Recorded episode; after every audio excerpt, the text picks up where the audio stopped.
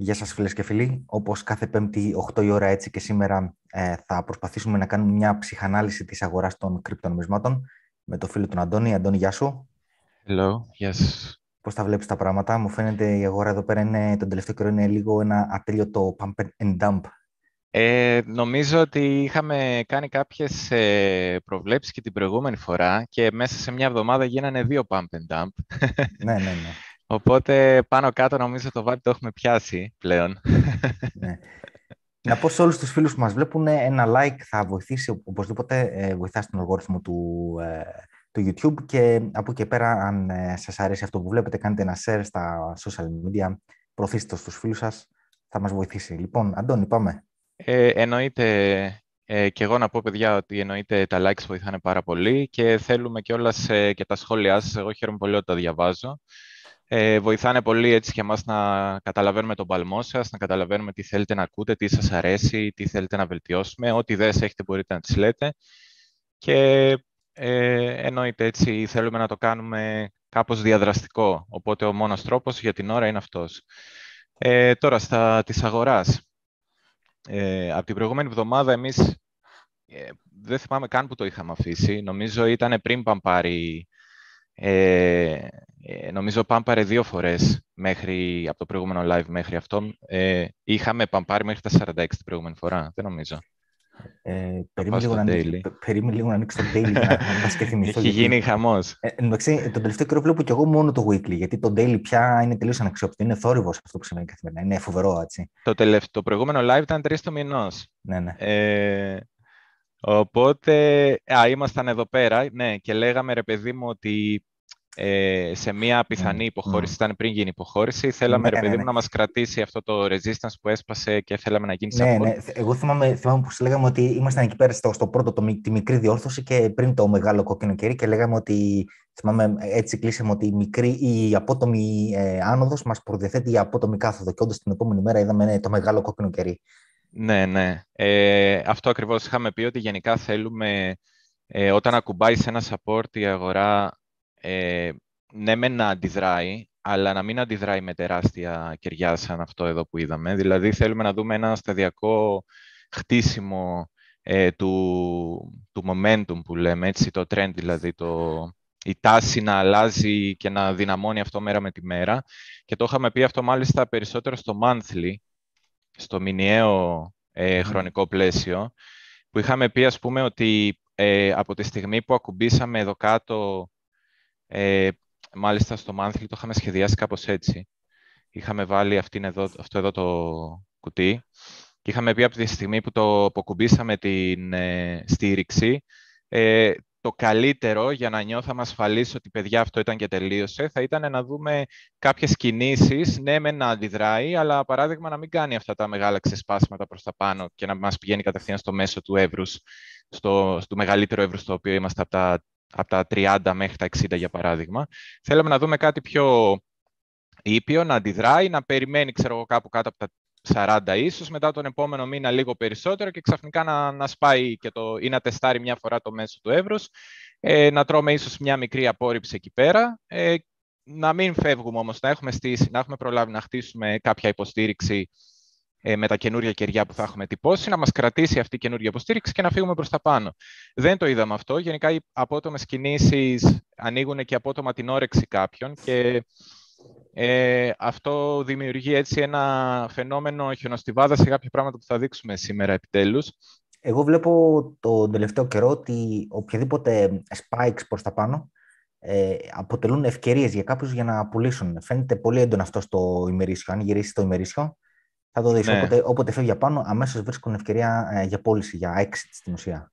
Ε, μπορεί, ναι. μπορεί, μπορεί αυτοί να είναι και traders, βέβαια, οι οποίοι να έχουν απλά ανοίξει θέσεις ε, χαμηλότερα στο, στο ε, κάτω μέρος του range. Ναι. Ε, εγώ πιστεύω ότι είναι ένας συνδυασμός, δεν είναι μόνο traders. Είναι δηλαδή και οι φάλαινες που λέμε και οι miners και όλοι αυτοί. Και αυτοί κάνουν trading. Γιατί ε, βέβαια, δεν, δεν είναι απλά παραγωγή, έτσι. Δεν ε, πουλάνε πατάτες και του χρόνου θα ξαναβγάλουν και θα πουλήσουν και. Τελείωσε, ρε παιδί, μετά πάνε και κάθονται. Εννοείται και αυτοί κάνουν ε, trading, γιατί κάπως πρέπει να τα mm. πουλήσουν, να τα ξαναμαζέψουν. Ε, ε, α, και σε αυτό το σημείο, ας πούμε, ήθελα να mm. πω, με είχε ρωτήσει ένας φίλος, είμαστε σε bear market, δηλαδή. Ε, εντάξει, δεν θα σχολιάσω αν είμαστε σε bear market, θα σχολιάσω ότι γενικά ο όρος bear market και bull market ε, δεν μου αρέσει εμένα τόσο πολύ. Ε, προτιμώ να το βλέπουμε και να το σπάμε σε αυτό που λέμε ανωδική τάση, καθοδική τάση, uptrend και downtrend. Για μένα είναι πιο σωστή όρη, ε, διότι μπορείς να καταλάβεις καλύτερα το μπαλμό ε, και σε μεγαλύτερα χρονικά, αλλά και σε μικρότερα χρονικά πλαίσια. Γιατί πολλές φορές γίνονται τέτοιες απότομες διακυμάνσεις και αν θεωρείς, ας πούμε, ότι γενικά είμαστε σε ένα bear market, μπορεί να χάσεις μια ευκαιρία εξόδου ή να ε, θεωρήσεις ότι θα πάμε πολύ πιο χαμηλά και να χάσεις μια ευκαιρία εισόδου.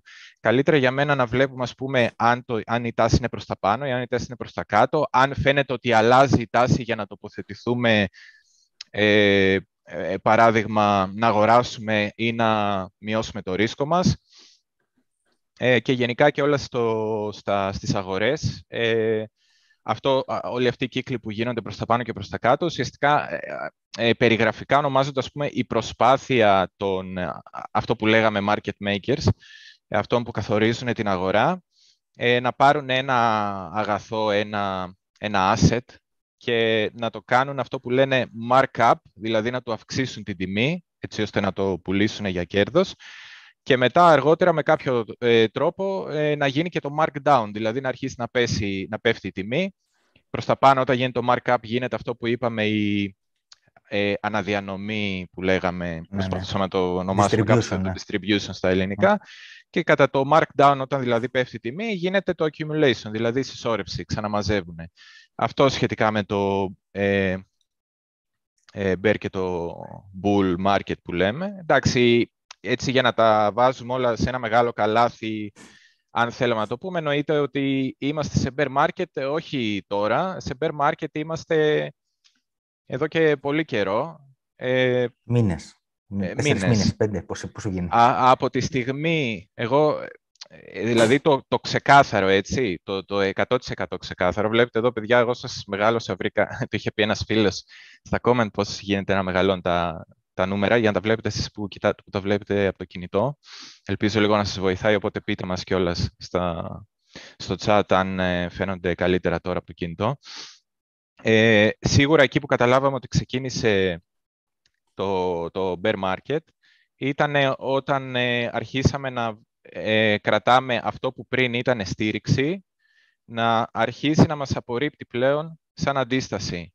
Ε, εδώ πέρα δηλαδή, ήδη είχε φανεί ότι κάτι δεν πάει καλά και εντάξει, δεν μπορείς εκείνη την ώρα να ξέρεις και να πεις ότι είμαστε σε bear market, απλά εκείνη την ώρα βαράνε καμπανάκια και λες κάτι δεν πάει καλά. Ε, ναι, και όταν υπάρχουν, δεις, ας πούμε, ναι, ναι. τη μεγάλη πτώση, τότε το καταλαβαίνεις ναι. και το συνειδητοποιείς. Ναι. Και υπάρχουν δύο θέματα. Είναι πότε άρχισε η κάθοδος και δεύτερον πότε το κατάλαβε κανείς. Η κάθοδος ξεκινάει δέκα Νοεμβρίου, αν θα δεις. Εκείνη, από εκείνη το σημείο ξεκινάει η κάθοδος, δέκα Νοεμβρίου. Ε, και σήμερα έχουμε δέκα Μαρτίου, είναι ακριβώς τέσσερις μήνες, έτσι, αν δεν κάνω λάθος. Ναι, ναι. ναι τέσσερις μήνες. Ε, και μάλιστα εμένα το πρώτο κόκκινο καμπανάκι είχε χτυπήσει αυτή τη μέρα εδώ που έκλεισε το καντήλι. Ε, είχε κλείσει οριακά κάτω από, από μια γραμμή που είχα τραβήξει στα εξήντα τρία εξακόσια. Ε, γιατί σκεφτόμουν ότι πάρα πολλές μέρες υποτίθεται ότι είχαμε κάνει νέα ε, κορυφή. Είχαμε φτάσει στα εξήντα επτά χιλιάδες δολάρια ε, για πρώτη φορά. Και μετά εγώ περίμενα γενικά όταν ε, σπάμε μια παλιά κορυφή, ε, ε, γενικά να το, έτσι να το πούμε και αυτό, ε, έχουμε, μια, ε, έχουμε στην αγορά, που ήταν το ωραίο το εργαλείο, Έλα. Ε, ας πούμε ότι η αγορά κάνει κάτι τέτοιο ε, και κάποια στιγμή αρχίζει να ανεβαίνει, θα φτάσει εδώ πέρα. Εδώ λέμε ότι είναι το παλιό το all-time high που λέμε συνέχεια στα social. Ε, ε, η κορυφή του, του προηγούμενου uptrend ή markup ή bull market ή ό,τι θέλετε πείτε το. Ε, η λογική έχει, λέει ότι εντάξει, μπορεί ρε παιδί μου την πρώτη φορά που το τεστάρουμε δεν είναι ανάγκη να το σπάσουμε κατευθείαν, μπορεί να φάμε κάποια απόρριψη, αλλά από τη στιγμή που θα το σπάσουμε η λογική λέει ότι Εντάξει, ίσως να το τεστάρουμε και αν τελικά είναι στήριξη πλέον αφού το σπάσαμε, αλλά η λογική είναι ότι μετά φεύγουμε πολύ ψηλά, φεύγουμε απότομα. Δεν καθόμαστε να παιδευόμαστε με αυτόν τον τρόπο. Και όταν είδα, ας πούμε, ότι σπάσαμε εδώ, γινόταν ένα... Ε, φαινόταν, ας πούμε, ότι πάμε προς, τα, προς, το, προς το πλάι και γίνεται ένα, υπάρχει ένα μικρό εύρος τιμών στο οποίο παίζουμε. Τελικά έσπασε προς τα πάνω. Εγώ περίμενα να φύγουμε.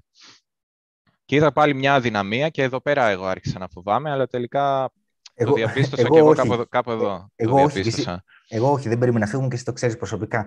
Ε, τα συζητάγαμε τότε και στον group των βαριά εξαρτημένων, αλλά αν κάνεις λίγο zoom out, ε, ναι. θα δούμε λίγο και τους προηγούμενους μήνες. Εγώ νομίζω ότι όλο αυτό που συνέβη από, τις, από, το Σεπτέμ, από ε, αρχές Οκτωβρίου, από πρώτη Οκτωβρίου μέχρι δέκα Νοεμβρίου, είναι πέντε εβδομάδες. Ε, πήγαινε λίγο πρώτη Οκτωβρίου με ε, αυτό το διάστημα, πρώτη Οκτωβρίου με δέκα Νοεμβρίου. Είναι αυτό το διάστημα των πέντε εβδομάδων, εκεί. Ναι. Μέχρι ναι, την ναι. κορυφή της δέκα Νοεμβρίου, θεωρώ ότι αυτές οι πέντε εβδομάδες ήταν ε, ε, κάτι το οποίο ήταν εντελώς αναπάντεχο. Θεωρώ ότι η πτωτική τάση έχει ξεκινήσει ήδη. Απλά συνέβη ένα γεγονός, η έγκριση του ι τι εφ, του Future-Based ι τι εφ στην Αμερική. Οπότε έγινε ένα τοπικό hype εκεί πέρα που διήρκησε τέσσερις με πέντε εβδομάδες ναι. και ήταν κάτι εντελώς πρόσκαιρο. Αυτό το hype θεωρώ ότι θα συνέβαινε έτσι κι αλλιώς, οποιαδήποτε στιγμή και αν εγκρίνονταν το συγκεκριμένο ι τι εφ. Ναι, μόλις μπορεί να είμαστε και. Ναι, μόλις τελειώσανε, θέλω, θέλω να πω, ήταν κάτι εντελώς απροσδόκητο. Και μόλις τελείωσαν, μόλις τελείωσαν τα καύσιμα από αυτό το γεγονός, ε, απλά συνέχισε το, η καθοδική ναι, τάση που ναι. υπήρχε από τα πριν. Εγώ έτσι το βλέπω. Ναι, ναι, θεωρώ, δηλαδή, σαν εξαίρεση, αυτό το κομμάτι των τεσσάρων με πέντε εβδομάδων το θεωρώ σαν εξαίρεση. Γι' αυτό δεν πάτησα πάνω φλούτα εκεί πέρα να θεωρήσω ότι θα συνεχίσουμε πάνω. Και είχα πει και δημόσια τότε σε ένα από τα τελευταία mm. live που είχα κάνει Κυριακή, ότι αυτό είναι το, σας τίνει το μεγαλύτερο bull trap που έχει χτιστεί ποτέ. Το είχα πει δημόσια ναι. όταν υπήρχε ο μεγάλος ο χαμός και όταν όλοι οι super bullies. Ναι, εγώ θυμάμαι εκατό, το έλεγες. εκατό κέι σίγουρα κτλ. εγώ, το, εγώ το έλεγα γιατί δεν υπήρχε κόσμος στην αγορά. Το retail, παιδιά, έφυγε το Μάιο. Το, το έχω πει χιλιάδες φορές. Ναι, το βλέπουμε ναι, χιλιάδες στατιστικά. Δεν υπήρχε δηλαδή και ούτε volume υπήρχε και κάποια πράγματα που βλέπαμε. Δηλαδή και κάποια άλλα πράγματα που βλέπαμε στο, ε, ε, στο, στα, στο on-chain. Τα στατιστικά που βγαίνουν on-chain, δηλαδή πάνω στο blockchain τι γίνεται, και εκείνα δείχναν ότι δεν πάει mm. καλά η αγορά και, και το και, volume είχε πέσει πάρα μιας, πολύ. Και μιας και είσαι εκεί πέρα, τώρα μην το, το κουνάς εκεί πέρα, βλέπεις αυτή την τετραπλή κορυφή που έκανε ε, στις αρχές του έτους μέχρι τον Απρίλιο, που έπεσε μετά το Μάιο, έπεσε εντελώς κάτω. Βλέπεις ε, τρεις κορυφές, οι οποίες είναι η μία λίγο mm. παραπάνω από την άλλη, mm-hmm. και η τέταρτη είναι μικρότερη. Mm-hmm. Ε, αν πας αν πας δεξιά και δούμε το διάγραμμα των τελευταίων ημερών, σε μια μικρογραφία βέβαια, Mm-hmm. θα δεις ότι έχουμε κάτι αντίστοιχο τώρα. Μου θύμισε λίγο αυτή τη μορφή. Πήγαινε δεξιά το διάγραμμα των τελευταίων ημερών. Α, των τελευταίων. Ναι, ναι. Oh. Κοίτα να δεις τώρα. Έχουμε πάλι τρεις κορυφές, οι οποίες είναι σχεδόν οι ίδιες, και έχουμε την τέταρτη, η οποία είναι χαμηλότερη. Ναι. Ε, εδώ είχα γράψει κάποια comment που τα πόσταρα στο Twitter και θα σας τα πω και τώρα έτσι για να καταλάβετε ένα σκεπτικό που δεν το είχαμε πει στο προηγούμενο live. Ε, έχεις δίκιο σε αυτό που λες. Ε, και πάνω σε αυτό ήθελα να δείξουμε κιόλας ε, το πιο κλασι, την πιο κλασική μορφή που βλέπουμε σε ε, έστω τοπικούς πάτους ή έστω τοπικές ε, κορυφές, και θα δούμε και παραδείγματα στις τελευταίες κινήσεις ε, πώς έπαιξαν ε, και αυτές τις μέρες σε, μικρότερες, ε, σε μικρότερα χρονικά πλαίσια. Ε, λοιπόν, το... Όπως είδαμε εδώ χαρακτηριστικά, και είναι, αυτό μπορούμε να το δούμε και σε κορυφή και σε πάτο. Όπως είδαμε εδώ πάρα πολύ χαρακτηριστικά. Ε, και όπως μάθαμε από την προηγούμενη φορά, μικρό, μισό να βγάλω τα deviations, το, το indicator. Και για την ώρα ας σβήσουμε και αυτό το κουτί για να μην σας μπερδεύει. Θα το ξαναβάλουμε μετά γιατί είναι το επάνω μέρος του εύρους στο οποίο είμαστε. Είχαμε πει την προηγούμενη φορά πώς βρίσκουμε, πώς σχηματίζονται, ας πούμε, τα support, τα οι στηρίξεις και οι αντιστάσεις. Ε, γενικά είχαμε πει επίσης ότι όταν είμαστε σε μια ανωδική τάση θέλουμε να βλέπουμε ε, υψηλότερα τοπικά χαμηλά και υψηλότερα τοπικά υψηλά. Κάθε φορά δηλαδή όσο προχωράει, όσο εξελίσσεται, ε, όσο πηγαίνουμε από μέρα σε μέρα και εξελίσσεται η αγορά, θέλουμε να βλέπουμε, για να κρατιέται η ανωδική τάση και να είμαστε ε, σίγουροι ότι όλα πάνε καλά, να βλέπουμε υψηλότερα και τοπικά χαμηλά και τοπικά υψηλά. Και παρατηρούμε ότι μέχρι ένα σημείο ε, αυτό συνέβαινε. Δηλαδή, όντως, και από μακριά να το δούμε, υπήρχε μια κορυφή, υπήρχε ένα χαμηλό, μετά υπήρχε ένα, μια ψηλότερη κορυφή, μετά υπήρχε ένα ψηλότερο χαμηλό, μια ψηλότερη κορυφή, ένα ψηλότερο χαμηλό, ε, δηλαδή ψηλότερο από το προηγούμενο, έτσι, βλέπετε, από το προηγούμενο, από το προηγούμενο και το ίδιο και στις κορυφές. Και εδώ είναι συνδυαστικά, βλέπουμε yeah. και μια ψηλότερη κορυφή με από την προηγούμενη, αλλά βλέπετε ήδη έχει αρχίσει να καμπουριάζει yeah. και νομίζω το είχαμε yeah. πει και στο προηγούμενο live, ότι όταν βλέπουμε ότι η τάση είναι πολύ δυνατή, δεν βλέπουμε καμπούρες, βλέπουμε κάτι τέτοιο τρελό, παραβολικό. Wow. Δηλαδή αυτό μας κάνει πιο πολύ σε παραβολική κίνηση, ενώ το άλλο μας κάνει σε λογαριθμική. Ξέρω, σε... αυτό είναι εκθετική, το άλλο είναι λίγο λογαριθμική. Ήταν το καμπανάκι χτυπάει νομίζω στο επόμενο σημείο, εκεί πέρα που έχουμε lower εδώ, low. Εδώ, μπράβο, εδώ χτυπάει ένα καμπανάκι, ναι, ναι. γιατί κάνουμε το πρώτο low, okay. lower low, δηλαδή χαμηλότερο τοπικό χαμηλό. Οπότε εδώ αρχίζει να καμπουριάζει πολύ και τα μάτια ολονών, σύμφωνα με αυτά που όσοι παρακολουθήσετε, όσοι δεν παρακολουθήσετε να πάτε να το δείτε, ε, τι κάνανε οι περισσότεροι, τραβήξανε μια γραμμή εδώ, βάλανε αυτό το κουτάκι που σχεδιάζουμε και εμείς τώρα. Να έρθω λίγο πιο κοντά για να το βλέπουν και αυτοί που είναι από κινητά. Τραβήξανε πάρα πολύ αυτό το κουτάκι και μανατζάραν το ρίσκο τους ως εξής. Σου λέει ρε παιδί μου, ωραία, τι έχουμε τώρα, έγινε και αυτό το χαμηλό, βάλαν και ένα κουτάκι εδώ. Αυτό το χαμηλό θα πρέπει σίγουρα να λειτουργεί σαν στήριξη. Ωραία. Οπότε σου λέει, ε, ποιο είναι το ρίσκο μου. Έχει ένα ωραίο εργαλειάκι εδώ πέρα που μπορείς να δεις το ρίσκο σου. Ε, νομίζω είναι εδώ. Ε, τώρα, ε, όποιο και να πάρουμε βασικά, και το, το, απλά τα βάζει αντίστροφα. Ναι, ναι. Ε, ας πούμε ότι ανοίξανε short. Ε, σου λέει, με το που βρεθούμε μέσα σε αυτή την περιοχή, αφού πλέον αυτή η κορυφή, ε, γιατί σε αυτή τη φάση, επειδή, ε, βασικά, να το πάμε λίγο ένα βήμα πίσω, γιατί σύμφωνα με αυτά που είπαμε την προηγούμενη φορά, θα μου πει κάποιος, έπρεπε το κουτάκι να το τραβήξει εδώ κάποιος. Και θα του πω, έχεις δίκιο, αλλά επειδή κάναμε χαμηλότερο τοπικό χαμηλό, δηλαδή σπάσαμε αυτό, μέχρι εδώ πέρα δηλαδή κάποιος τι έκανε. Κάναμε ψηλότερο ψηλό και περίμενε ότι η φυσική διόρθωση θα ήταν να έρθουμε μέχρι εδώ, σε αυτή την στήριξη, να λειτουργήσει σαν στήριξη και να φύγουμε πάνω και να κάνουμε ένα ακόμα ψηλότερο ψηλό. Πράγμα το οποίο δεν έγινε. Άρα κάναμε ένα πιο, πήγαμε πιο χαμηλά και είναι ένα κλασικό pattern που πλέον κοιτάμε την προηγούμενη αντίσταση, δηλαδή κοιτάμε την προηγούμενη yeah. κορυφή, να δούμε αν θα κάνουμε, όχι αν θα φτάσουμε αυτήν. Αυτή πλέον η κορυφή καθορίζει το ρίσκο μας. Αυτή η κορυφή πλέον καθορίζει, όταν εμείς θα πάρουμε μια θέση στην αγορά, καθορίζει το αν η λογική μας θα επαληθευτεί ε, ή αν θα πρέπει να ε, πούμε ότι «ΟΚ, okay, έκανα λάθος ρε παιδί μου» και αν είχα ανοίξει short, δηλαδή αν είχα ποντάρει ότι η αγορά θα πέσει, με το που σπάσει και αυτό εδώ πέρα, θα την κλείσω τη θέση μου. Αλλά αν θέλω να πουλήσω κάπου και να ανοίξω τη θέση μου το στοίχημα ότι η αγορά θα πέσει ή να πουλήσω ε, τα bitcoin μου, θα το κάνω κοιτώντας την προηγούμενη κορυφή. Και όντως έτσι έγινε. Και έρχεται κάποιος εδώ πέρα και σου λέει, εγώ θα πουλήσω με το που χτυπήσουμε αυτή την αντίσταση, την προηγούμενη, αφού η, προηγούμε... η στήριξη που περιμέναμε έχει...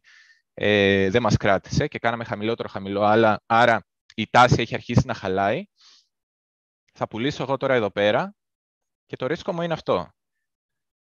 Αν μπορέσουμε να σπάσουμε ε, την προηγούμενη κορυφή, θα αναγκαστώ να αγοράσω, ας πούμε, επτά τοις εκατό πιο ακριβά.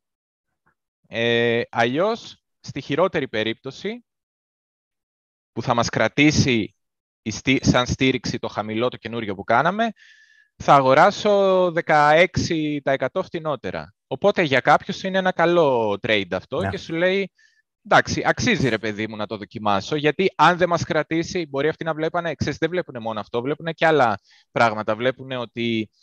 Ε, το αρ ες άι deviation ήταν πάρα πολύ ναι, και βλέπουν, βλέπουν καταλαβαίνω το, γιατί. Ναι, βλέπουν το αρ ες άι. Ε, άντε, να το δείξουμε και το αρ ες άι. Ε, είναι σημαντικό.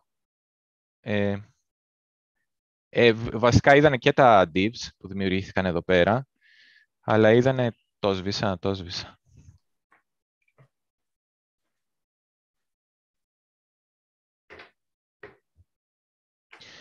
Αλλά αυτοί βλέπανε και το αρ ες άι και στο, στο αρ ες άι, για να, να μην το κουράσουμε πολύ, είναι ένας δείκτης, ρε παιδί μου, που δείχνει ε, πάνω κάτω πόσο, να το πούμε έτσι πολύ χοντρικά, πόσο ρίσκο έχει η αγορά και ε, θες ε, γενικά όταν ανεβαίνει η τιμή να ανεβαίνει και το ρίσκο για να φαίνεται αυτό οργανικό, ότι όντως ανεβαίνει η τιμή, ανεβαίνει και το ρίσκο. Αν βλέπεις ότι οι κορυφές του ρίσκου μειώνονται, αλλά η τιμή ανεβαίνει, Ε, κάποιοι το εκλαμβάνουν αυτό ότι η άνοδος, ε, η, α, η αγοραστική δύναμη κάπως έχει αρχίσει να εξαντλείται και η άνοδος είναι λίγο φτιαχτή.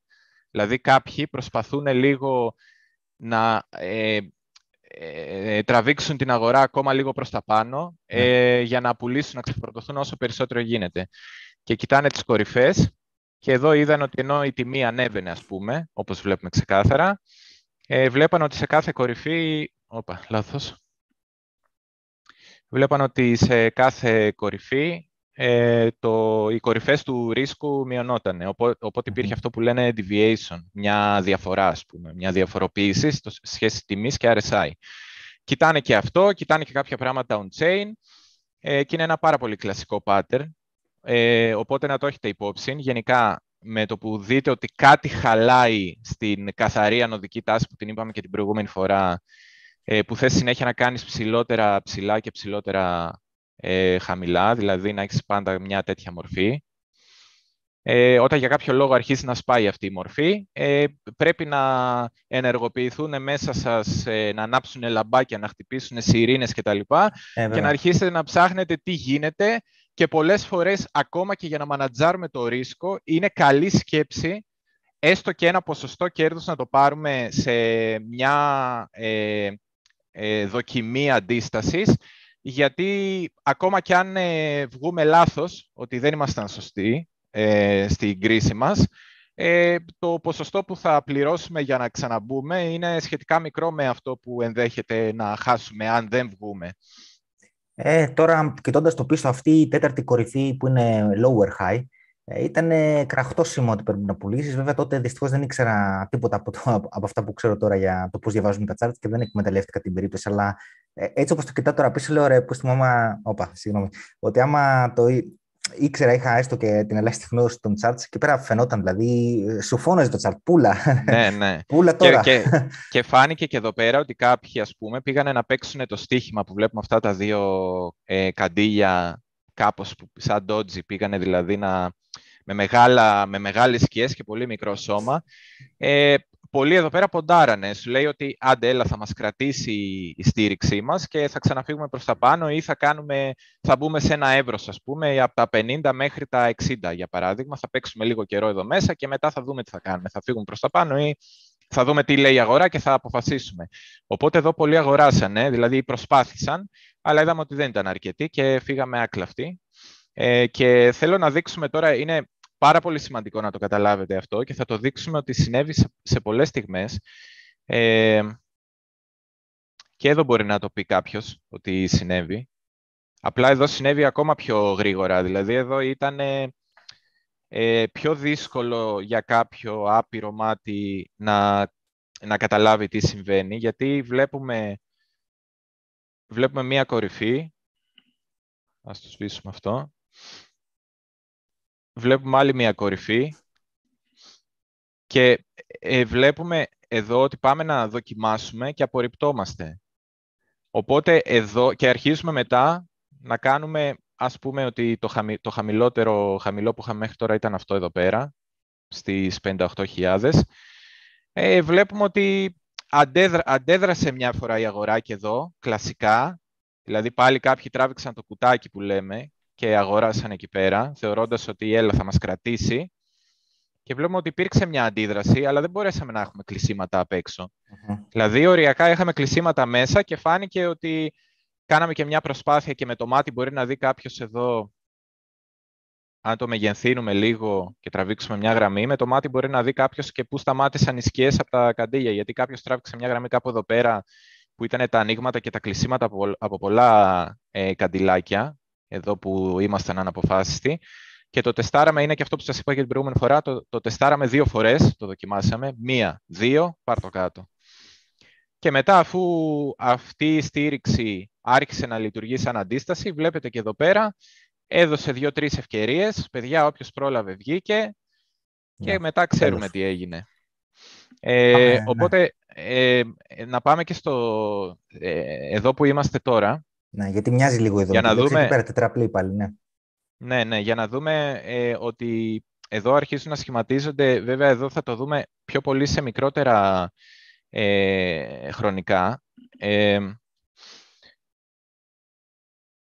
αλλά και εδώ πέρα, ε, τόσο στο daily δεν φαίνεται, γιατί στο ημερήσιο η γραμμή που θα τραβούσαμε είναι κάπου εδώ, ε, αλλά βλέπουμε ότι πολλοί θεώρησαν ότι η αγορά δεν έχει προοπτική, οπότε ε, πάλι ρε παιδί μου, και εδώ να τραβήξεις το κουτί σου, ε, ε, τα αγγίγματα έξω και πάνω ε, είναι θεμιτά, δεν πειράζουν, δεν σημαίνει δηλαδή ότι ε, σπάσαμε την αντίσταση, και άμα θέλει να το δει και κανείς με άλλο τρόπο, άμα θέλουμε να μετρήσουμε και τις σκιές, ε, η σκιά που είχαμε την προηγούμενη φορά ήταν πιο ψηλή.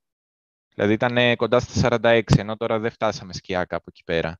Ναι. Οπότε ε, βλέπουμε ότι εδώ η αγορά, ας πούμε, δεν. Πάλι όσοι βλέπανε αυτό σαν αντίσταση, ε, ήταν αποφασισμένοι ότι δεν είναι οι συνθήκες κατάλληλες για να πάμε πιο πάνω και είναι η ώρα να ξεφορτωθούν αυτά που έχουν. Και πώς ξεφορτώθηκαν, εγώ είδα ε, δύο σημαντικά νέα και αρχίζω να καταλαβαίνω λίγο το pattern.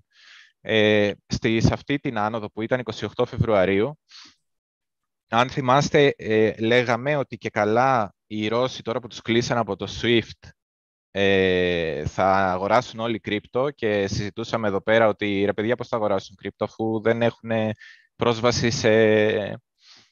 Έχουν κάποια controls, νομίζαμε, λέγαμε και τέτοια. Ναι, ναι. Ε, λίγο δύσκολο, και έχουν και πόλεμο και όλοι θέλουν μετρητά και όλα αυτά που είπαμε την προηγούμενη φορά. Ε, και αυτή η άνοδος ε, στις χθες έγινε επειδή είδα, τουλάχιστον έτσι κατάλαβα εγώ, στο Twitter είδα και καλά ότι κατά λάθος ε, η Yellen που ε, βοήθησε με κάτι είναι στο, ε, Υπουργ, στο Υπουργός, Υπουργός, Οικονομικών. Υπουργός Οικονομικών. Είναι ναι. Υπουργός Οικονομικών, έβγαλε ναι. ένα, ε, ε, δημοσίευσε ένα... επίσημο κείμενο ότι η Αμερική, ας πούμε, θα κοιτάξει όλα τα digital assets, όλα τα ψηφιακά προϊόντα και θα τα βάλει σε ένα πλαίσιο και έχει ένα πολύ μεγάλο ενδιαφέρον κτλ. Βγήκε, και κάποιοι... ναι, βγήκε, ξέρεις τι, βγήκε χτες, ε, έκανε ένα executive order, τώρα δεν ξέρω πώς το ονομάσουμε στα ελληνικά, κάποια ε, εκτελεστική πράξη, εντολή. Εκτελεστική εντολή, είναι κάποια πράξη νομοθετικού περιεχομένου πρέπει να είναι. Αυτή που βγάζει η κυβέρνηση είναι στην ουσία κάτι που ο πρόεδρος ε, λέει στις, στα επιμέρους υπουργεία και γραμματείς και των υπουργείων, ότι κοιτάξτε, μελετήστε αυτό το πράγμα και βγάλετε νομοθεσία. Και η... ποιο πράγμα ήταν για τα κρυπτονομίσματα. Ε, έβγαλε δηλαδή ένα executive order το οποίο το περιμέναμε το Σεπτέμβριο, το οποίο δεν ήταν, η αγορά το εξέλευε ότι δεν είναι ανησυχητικό για τα κρύπτος και δεν περιλαμβάνει άγριες ρυθμίσεις εν ώψη και του πολέμου τώρα στην ναι. Ουκρανία. Ε, οπότε θεωρήθηκε θετικό νέο. Νομίζω και η Yellen σχολίασε πάνω σε αυτό. Ναι, οπότε είναι όλοι φιλικό, το είδανε... Ότι είναι, ότι είναι μια κίνηση, ένα executive order το οποίο είναι φιλικό προς τα κρυπτονομίσματα και ένα regulation το οποίο θα βοηθήσει ε, παίκτες μεγάλους να μπουν στην αγορά που δεν είχαν μπει ως τώρα. Κάπως έτσι το πήρε η αγορά. Βέβαια, αυτά ξέρεις τώρα είναι narratives. Βλέπεις, ναι, χτίζεται και... ένα narrative μια μέρα ότι δήθεν πάμε πάνω, bullies κτλ. Την άλλη μέρα ε, πάμε κάτω. Ε, pump and dump. Pump είναι and dump, το κανονικό. Κλασικό. Όπως είχε γίνει με το Litecoin, ε, τι είχαν πει ότι μπήκε στα, στο Walmart. Ναι, ναι, ότι η Walmart, ναι, ναι, η Walmart θα δέχεται το, το Litecoin. Ναι, ναι. Ε, ήταν απίστευτο. Ή με το, με το El Salvador, βοηθήστε όλοι να αγοράσουμε bitcoin, να βοηθήσουμε το El Salvador. Δηλαδή, ναι, ναι, ναι, ναι. Και βλέπω το ίδιο pattern και αρχίζω να συνειδητοποιώ και σε ε, bullies νέα και σε bearish νέα, όταν είναι πάρα πολύ crypto-specific, πολύ συγκεκριμένο αυτό που λένε για τα crypto, μάλλον είναι χαζομάρα. Εγώ αυτό έχω αρχίσει να καταλαβαίνω, γιατί ναι, βλέπω... Γενικά να πω, έτσι να το πω σαν γενικό συμπέρασμα, οποτεδήποτε χτίζεται ένα narrative πολύ ισχυρό, είτε, είτε είναι προς τα πάνω είτε προς τα κάτω, ε, να είστε πολύ υποψιασμένοι. Ότι λειτουργήσε σήμερα πολύ θετικά ή πολύ αρνητικά σε, στην αντίθετη περίπτωση, δεν σημαίνει ότι θα συνεχίσει έτσι στάση και προς τα, προς τα, ε, ε, τις επόμενες ημέρες. ε, και να ξέρω ότι αυτά είναι πάντα ε, ε, φουσκωμένα πράγματα τα οποία κάποιοι χρησιμοποιούν ή για να αγοράσουν ή για να πουλήσουν, ας πούμε, προφανώς εναντίον σας, γιατί όποιος κάνει την κίνηση πρώτα είναι αυτός που θα βγάλει, έτσι. Και αυτός που θα κάνει την κίνηση μετά με βάση τα ίδια νέα είναι αυτός που θα χάσει. Ε, ακριβώς, και θέλω να, να ε, επιστήσω την προσοχή συγκεκριμένα στο αν τα νέα είναι πάρα πολύ ε, specific for crypto. Δηλαδή, βλέπουμε ότι νέα που αφορούν την παγκόσμια οικονομία, όπως πληθωρισμός, αύξηση επιτοκίων κτλ., όντως επηρεάζουν την αγορά. Δεν είναι φαντ που λένε μερικοί, δηλαδή δεν είναι νέα για να σας τρομάξουν και να σας πάρουν τα bitcoin. Αυτά όντως ισχύουν και βγάζουν αποτέλεσμα. Ενώ ό,τι νέα ακούμε, ε, η Κίνα μπάναρε το bitcoin, Ε, βοηθήστε το El Salvador ε, συγκεκριμένα αγοράζοντας bitcoin. Ε, η Yellen, η Υπουργός Οικονομικών, έκανε ένα, μια εκτελεστική εντολή που θα βοηθήσει συγκεκριμένα τα κρύπτο. Ε, οι Ρώσοι θα αγοράσουν συγκεκριμένα bitcoin. Ό,τι, ό,τι είναι πάρα πολύ συγκεκριμένο και ακούγεται κάπως ε, πολύ καλό για να είναι αληθινό, μάλλον δεν είναι αληθινό. Εγώ έτσι έχω αρχίσει να το καταλαβαίνω, για να μην αρχίσετε να απορρίπτετε ό,τι ακούτε. Ό,τι ακούτε, αλλά μπαίνει σε ένα γενικότερο πλαίσιο οικονομίας και μακροοικονομίας και το που οδεύουμε, ας πούμε, ένας πόλεμος, ε, ε, μια οικονομική κρίση κτλ. Αυτά όντως θα παίξουν. Τα υπόλοιπα θα κρατάτε μικρό καλάθι ε, και πάνω σε αυτό ε, ήθελα να δείξω κιόλας κάτι που δεν είχαμε πει την προηγούμενη φορά. Είχαμε μιλήσει για την πτώση ότι γενικά δεν θα μου άρεσε κατευθείαν να γυρίσουμε και να προσπαθήσουμε να τεστάρουμε πάλι την ίδια στήριξη. Ε, και κάποιοι με είχαν ερωτήσει ε, ενδιάμεσα από τα live ε, τι θα έπρεπε να συμβεί για να ε, μην φύγουμε, να μας κρατεί στήριξη και να μην φύγουμε απότομα πιο χαμηλά. Ε, και είναι τελικά αυτό που συνέβη εδώ πέρα. Ε, Δυστυχώς δεν το είχα σκεφτεί εκείνη τη μέρα να σας το πω στο live. Δηλαδή, ε, για μένα, όταν βλέπουμε μια απότομη κίνηση κατευθείαν από ένα ξέσπασμα ε, προς τα πάνω σε μια πτώση προς τα κάτω, για μένα ο, ο μόνος τρόπος να σωθεί κάπως η κατάσταση είναι να μην έχουμε κάποιο απότομο ξέσπασμα πάλι, αλλά να κάτσουμε πάνω στη στήριξη για κάποιες μέρες, αναλόγως ποιο χρονικό περιθώριο βλέπουμε. Έτσι, αν βλέπουμε το ημερήσιο και έχουμε τραβήξει μια στήριξη στο ημερήσιο, θέλουμε να δούμε η ημερήσια στήριξη ή η εβδομαδιαία, νομίζω αυτό το κουτί είναι από το εβδομαδιαίο, ναι. Αυτό το πράσινο κουτί είναι από το εβδομαδιαίο. Απλά πήρα το εβδομαδιαίο γιατί όσο πιο μεγάλο χρονικό πλαίσιο έχουμε κατά νου σαν στήριξη, αντίσταση κτλ., τόσο πιο μεγάλη αξία έχει αυτό ε, σαν περιοχή αγορών ή πώλησης. Ε, οπότε έχουμε μια στήριξη από το εβδομαδιαίο, είμαστε στο ημερήσιο και θέλουμε για να απορριφθεί πλέον, γιατί είπαμε ότι πήραν τη σκητάλη οι ταύροι, απέτυχαν, τη σκητάλη τώρα την πήραν οι αρκούδες. Για να απορριφθεί η θέση των αρκούδων θα πρέπει να τους δώσουμε την ευκαιρία να προσπαθήσουν, να ξαναπροσπαθήσουν, να ξαναπροσπαθήσουν, αλλά να μην τα καταφέρουν. Και είδαμε ότι ακριβώς αυτό το πράγμα έγινε εδώ πέρα. Δηλαδή, σχεδόν ακουμπήσαμε, είχαμε μια αντίδραση, ξαναπέσαμε, δεν μπόρεσαν να το παραβιάσουν, ξαναπέσαμε, λίγο το παραβιάσαμε, το μαζέψαμε και την επόμενη μέρα κάναμε ένα καντήλι, το οποίο πράσινο, το οποίο ενσωμάτωσε όλη την προηγούμενη αρνητική μέρα.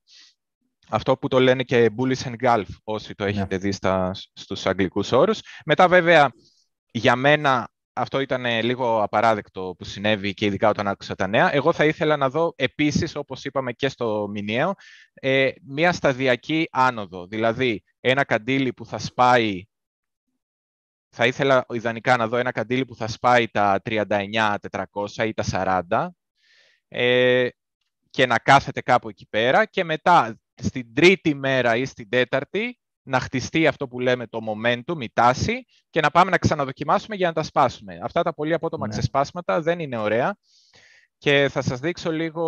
Εγώ τώρα πριν, πριν, πριν φύγεις από αυτό, πες, εμένα, πες, ναι. για μένα ισχύει αυτό που σου είπα και πριν σε άλλη αφορμή, ότι πια το ημερήσιο διάγραμμα δεν το βλέπω.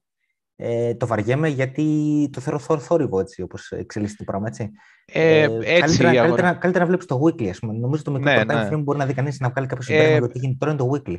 Ναι, πραγματικά, παιδιά, αν δεν κάνετε trading, ε, εγώ αυτή, σε αυτή τη φάση θα κοιτούσα μόνο εβδομαδιαίο και μηνιαίο σε αυτή τη φάση. Η αγορά είναι πάρα πολύ δύσκολη, το ξαναείπαμε και άλλες φορές. Ε, δεν μπορείς ό,τι και να κάνεις, αν δεν είσαι πολύ έμπειρος, και έμπειρος να είσαι, θα κάνεις λάθη. Εγώ βλέπω και κάποιους πολύ έμπειρους που παρακολουθώ και ε, τους σέβομαι, ε, ξένους, traders. Ε, γενικά βλέπω ότι ή γράφουν παιδιά φεύγω διακοπές γιατί η αγορά δεν είναι ωραία αυτή τη στιγμή για να κάνω trading, και όντως κάποιοι έχουν φύγει διακοπές, ή λένε θα πάρω πολύ μικρά trades και ασφαλή και δεν με νοιάζει, ε, αλλά γενικά δεν έχουν πολύ έκθεση. Ε, ή αγοράζουν μόνο στα extreme, δηλαδή θα αγορά, αγοράσανε παράδειγμα στα τριάντα δύο, στα τριάντα τρία, αγοράσανε εδώ κάτω και δεν ξαναγοράσανε και απλά περιμένουν. Ε, θα πουλάνε μόνο στα extreme. Ε, γενικά yeah. βλέπω ότι και πολλοί έμπειροι παίκτες έχουν μια τέτοια αντιμετώπιση της αγοράς, οπότε για τους περισσότερους εδώ πέρα, ε, ακόμα και να νιώθετε λίγο ικανοί και κα, ξέρω εγώ, κατάλληλα να το διαχειριστείτε, ότι έχει μάθει πράγματα, εγώ θα έλεγα πάρα πολύ προσοχή. Οι συνθήκες της αγοράς δεν είναι καλές. Ναι. Ε, Πριν πας σε οτιδήποτε άλλο, απλά να κάνω μια στάση λίγο mm. για, στα σχόλια, κάποια σχόλια που βλέπω. Ε, ένα, είναι, ένας φίλος λέει ότι το ε, pump and dump που έγινε χτες σήμερα, ε, ο Benjamin Cohen είπε ότι οφείλεται σε ένα ε, whale, ε, γιατί παρακολουθεί λέει, διάφορα πορτοφόλια. Εντάξει.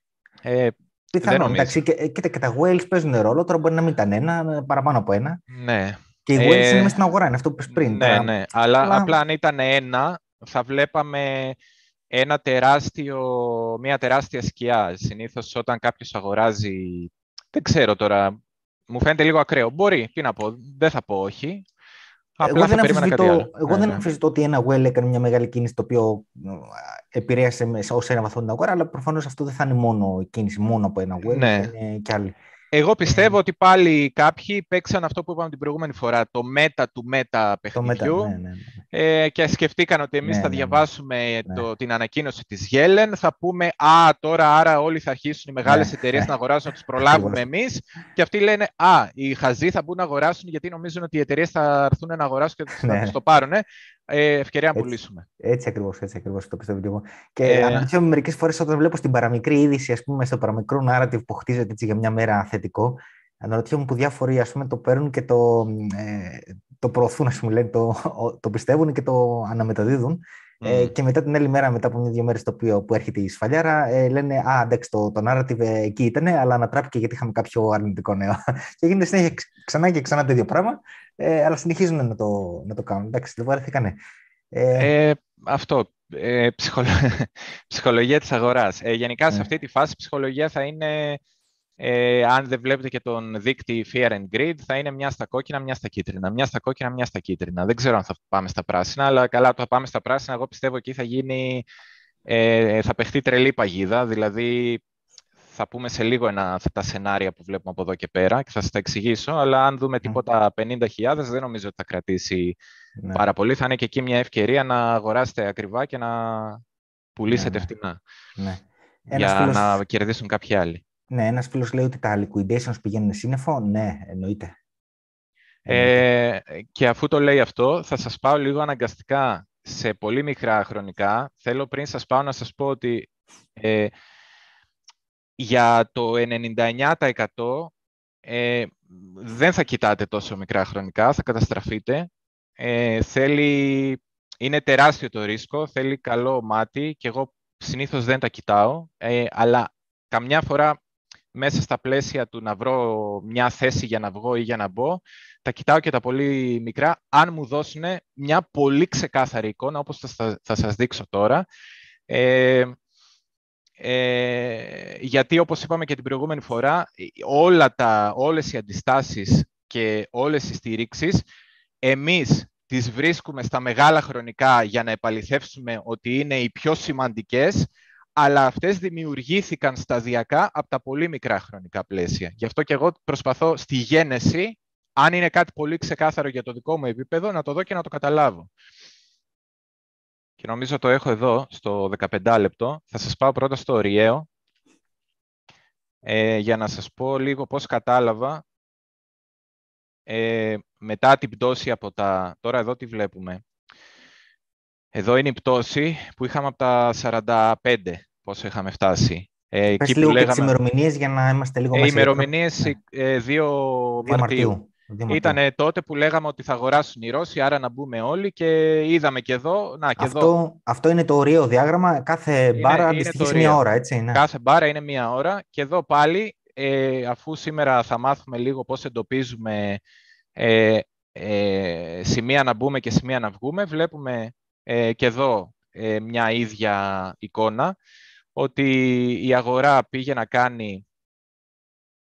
Ε, ενώ ανέβαινε απότομα, άρχισε να καμπουριάζει, αυτό θέλω να το θυμάστε, ενώ έκανε ψηλότερα ψηλά και ψηλότερα χαμηλά, κάποια στιγμή κάνει ένα ψηλό και βλέπουμε ότι μετά κάνει ένα χαμηλό, το οποίο κάποιος μπορεί να πει οριακά ότι είναι χαμηλότερο, αλλά εγώ μάλλον θα κοιτούσα αυτό για safe, για να είμαι πιο ασφαλής, ας πούμε, δεν θα έψαχνα. Αυτό θα το θεωρούσα λίγο ψηλοάκυρη κίνηση, γιατί είμαστε σε μικρά χρονικά. Και οι διακυμάνσεις είναι τεράστιες, οπότε για μένα αυτό είναι λίγο θόρυβος, δεν το κοιτάω, αυτό το κομμάτι που σας δείχνω εδώ μέσα. Ε, οπότε ε, βλέ, ε, βλέπουμε ότι εδώ ξεκίνησε, ας πούμε, μια κίνηση προς τα πάνω, να ζουμάρουμε.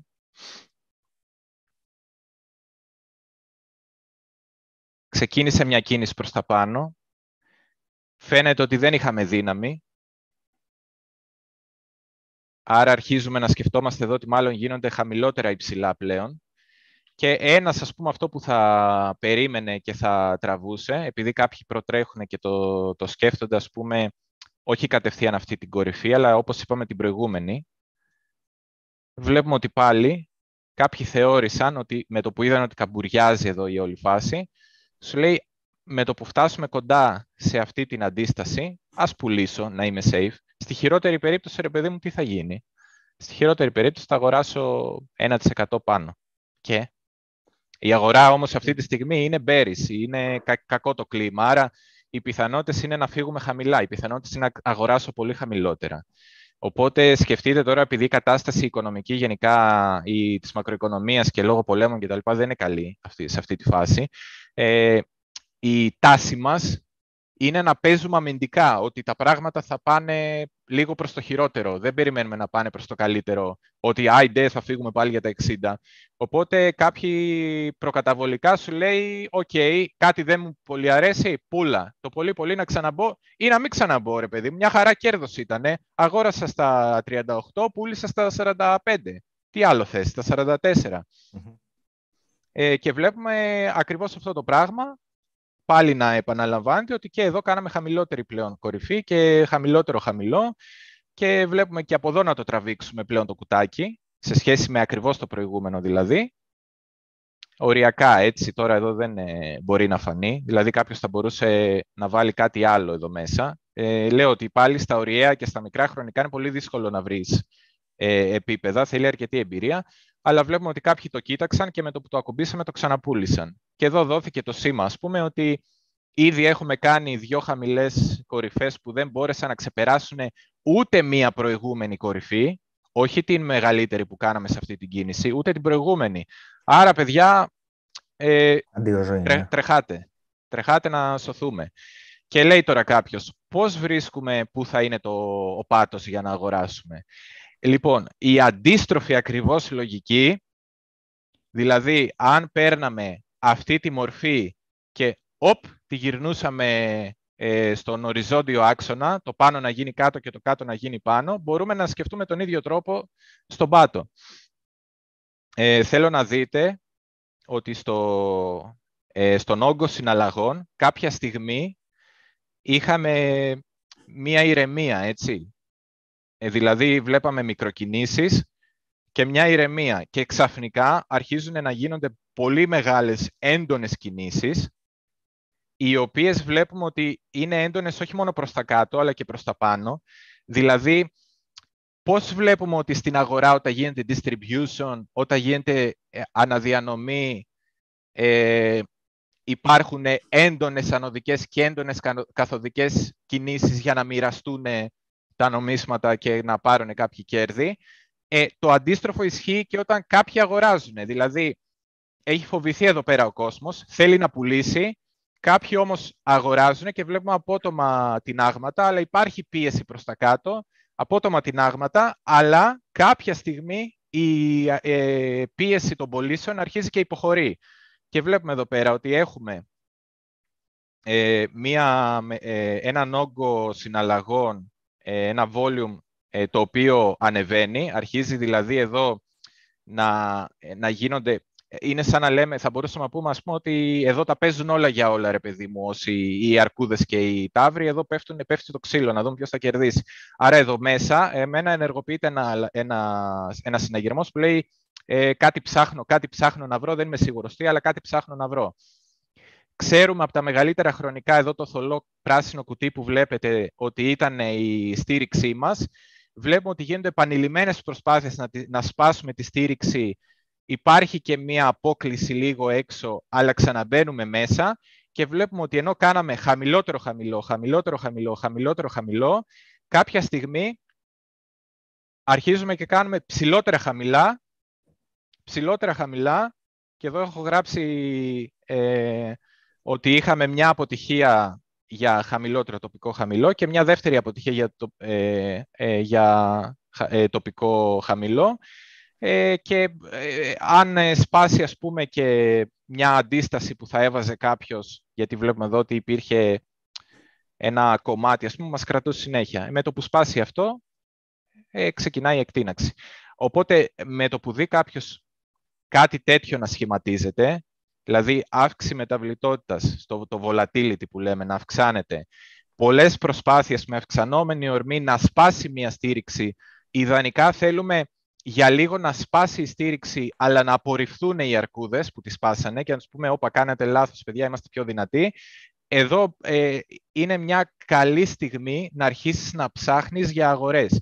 Δεν σημαίνει ότι είναι εγγυημένο, ρε παιδί μου. Ό,τι λέμε εδώ, αυτό σημαίνει... που λέει ο Αντώνης είναι αφορά τους trader, έτσι, που ήταν ναι. Και τα διαγράμματα της μιας ώρας. Δεν είναι όταν, ότι είναι ώρα να αγοράσεις για κάποιον που κρατάει spot, έτσι. Είναι... Ναι, ναι. Για και για τους περισσότερους trading, που γρήγορο, θέλετε... ας πούμε, ναι, που ναι, ναι, αγοράζει και... τώρα για να πουλήσεις σε δύο ώρες, έτσι. Ναι, ναι. Και για τους περισσότερους που θέλετε long term μπορεί να μην σας ενδιαφέρουν αυτά. Απλά ναι. Εγώ πιο πολύ ξεκίνησα να τα λέω γιατί θέλουμε να έχουμε και ένα εκπαιδευτικό χαρακτήρα. Γιατί αν σας πω αυτά, σας έδειξα την κορυφή, την πρώτη κορυφή ε, του Μαΐου, σας έδειξα την κορυφή την τελευταία που είχαμε, ότι ισχύουν τα ίδια, οι ίδιες αρχές, οι ίδιοι, οι ίδιοι κανόνες. Σας δείχνω τώρα και σε μικρά χρονικά πλαίσια, έτσι που συμβαίνουν καθημερινά, ότι ισχύουν και εκεί παρόμοιοι κανόνες και ουσιαστικά δεν σας το λέω αυτό για να κάνετε trading, σας το λέω για να αρχίσει λίγο το μυαλό σας να τα, να τα κρατάει σαν εικόνες και όταν θα το βλέπει το μάτι σας να αρχίσετε να ψηλιάζετε και να λέτε βρελές, βρελές. Να αναγνωρίζουν το pattern, ναι. Λοιπόν, ε, σε διακόπτω λίγο, πάλι λίγο πίσω στα σχόλια. Καταρχήν ευχαριστούμε τον φίλο τον ε, Μάρη Σαλονίκη για το ε, Super Chat, την ε, υποστήριξη. Ε, υπάρχει μια ερώτηση για το πόσο κάτω πιστεύετε θα πάμε ακόμα. Λοιπόν, επειδή φίλε αυτό το ε, ε, αναλύσαμε διεξοδικά, είδαμε διάφορα σενάρια στο πρώτο live που κάναμε, θα σε παραπέμψω εκεί. Στο πρώτο live της ε, ε, ανάλυσης, ψυχανάλυσης των ε, κρυπτοαγορών. Ε, υπάρχει τώρα ένα σχόλιο που μου φάνηκε ε, ενδιαφέρον, μισό λεπτό να το βρω γιατί το χάσα πάλι, που έλεγε να γυρίσουμε, α ναι, λέει δες τον εκατό εμ έι με τον διακόσια εμ έι στο διάγραμμα των τριών ημερών θρι ντι. Ε, άμα κάνανε κάποιο cross μάλλον θα εννοεί ότι διασταυρώθηκαν. Ε, Οκ, okay, να το δούμε, το απλά... Το θρι ντι. Ε, ποιο λέει εκατό... Ναι, πήγαινε στο εκατό ημερών. Καταρχήν πήγαινε στο θρι ντι, στο διάγραμμα των τριών ημερών. Ναι, οκ. Okay. Και ποιο λέει? εκατό εμ έι και διακόσια εμ έι. Έχουμε cross. Ε, οκ. Okay. Ε, αυτά, ε, να σας πω εγώ την αλήθεια, αυτά δεν τα αυτό κοιτάω. Αυτό λέγεται death cross. Είναι... death cross, δεν το λένε. Είναι, είναι lagging indicators, δηλαδή αυτά είναι δείκτες οι οποίοι έχουν μία χρονοκαθυστέρηση. Ε, αφού έχεις φάει όλες τις βουτιές, ε, μετά κάποια στιγμή έρχεται και στο επιβεβαιώνει και ένας δείκτης. Δεν έχει νόημα. Δηλαδή και εδώ πέρα να το δούμε, που έκανε το αντίστροφο. Ε, εντάξει ρε φίλε, δηλαδή εσύ αγόρασες εδώ πέρα αυτή τη στιγμή, πότε αγόρασες, δεκαέξι Οκτωβρίου, δηλαδή μπήκες ε, στα εξήντα δύο χιλιάρικα. Ε, την έχασες την κίνηση ρε φίλε, την έχασες. Να, αυτό όλο το κομμάτι χάθηκε. πενήντα τοις εκατό πάει. Ε, το ίδιο έγινε και εδώ. Ε, δηλαδή... Ναι. Ε, Langing, αυτό, που, αυτό που λέει τώρα ο Αντώνης Langing Indicator είναι ε, ένας, ένας δείκτης, μια ένδειξη που σου λέει τι έγινε στο παρελθόν, αλλά δεν είναι και τόσο ενδιαφέρον γιατί ξέρεις τι έγινε στο ε, παρελθόν, βλέπεις ε, το διάγραμμα. Ναι, ναι, δηλαδή, άντε να το δούμε εδώ πέρα. Πούλησες εσύ, χθε, ξέρω εγώ, αυτή τη μέρα, εδώ, πούλησες εδώ, ε, έχεις φάει ήδη σαράντα τοις εκατό, δηλαδή πούλησες και σε σημείο ίσως και λάθος, δεν ξέρω. Εκτός αν ψάχνεις ένα exit, μια έξοδο, γιατί δεν θες να κρατήσεις για πιο χαμηλά. Ε, γενικά, εγώ αυτά δεν τα κοιτάω. Εντάξει, είναι, πώς το λένε, ε, φιλοσοφικά, ξέρω εγώ. Έτσι, για να πιω το κρασί μου μπορεί να δω και κάνα, κάνα mm. τέτοιο, αντί να δω τηλεόραση. Ναι. Κάποιες άλλες ερωτήσεις, διακόπτω πάλι, κάποιες άλλες ερωτήσεις. Ε, υπάρχουν κάποιες ερωτήσεις σχετικές με alts. Ε, θα μιλήσουμε, παιδιά, για alts σε, ε, αργότερα, σε επόμενα lives, αλλά έχουμε κάποια πράγματα που θέλουμε να τα πούμε. Και έτσι, ναι. Όπως είπαμε και στο πρώτο live, δεν είναι τώρα ώρα για alts. Ε, οπότε δεν το θεωρούμε και τόσο επίγον να μιλήσουμε, ε, γιατί η αγορά του έχει πολύ ρίσκο. Εδώ οι περισσότεροι είμαστε... Εντάξει, ο Αντώνης είναι λίγο μέσα στο bitcoin, εγώ δεν είμαι, είμαι και εκτός αγοράς, αλλά... Αν, αν είναι να μπει κάποιος, κάποια στιγμή που θα αποφασίσει ότι η αγορά είναι χαμηλά, θα μπει σε bitcoin πρώτα, θεωρώ, γιατί το ρίσκο αυτή την περίοδο είναι πολύ μεγάλο. Δείτε την ε, συζήτηση που είχαμε κάνει και στα προηγούμενα live σε σχέση με αυτό. Μην ζητάτε alts, θα τα πούμε ε, αργότερα κάποια στιγμή. Ε, να ξέρετε πάντως ότι αν έχετε ε, και μόνο η επιμονή σας να μιλήσουμε για alts που έχετε κάποιοι, φανερώνει, νομίζω, ότι κάνετε λάθος, ότι, ότι δεν έχετε καταλάβει σε ποια στιγμή της αγοράς βρισκόμαστε. Κανονικά τώρα θα έπρεπε να μην ασχολούσαν καθόλου με alts. Δεν λέω κάποιος που παρακολουθεί ένα project γιατί τον ενδιαφέρει η τεχνολογία κτλ. Μιλάω ε, να έχει στο μυαλό του να αγοράσει. Δεν είναι τώρα ώρα για αγορά. Είναι πάρα πολύ μεγάλο το ρίσκο των alts. Ε, ε, υπάρχει κάποια συζήτηση που γίνεται στα σχόλια από εκεί και πέρα για το regulations, το τι θα έρθει στο εξής. Ε, μιλάνε πολύ για ε, ανακοινώσεις που θα κάνουν πάλι δεκαπέντε με δεκαέξι Μαρτίου. Ε, παιδιά, θα τα δούμε όλα αυτά.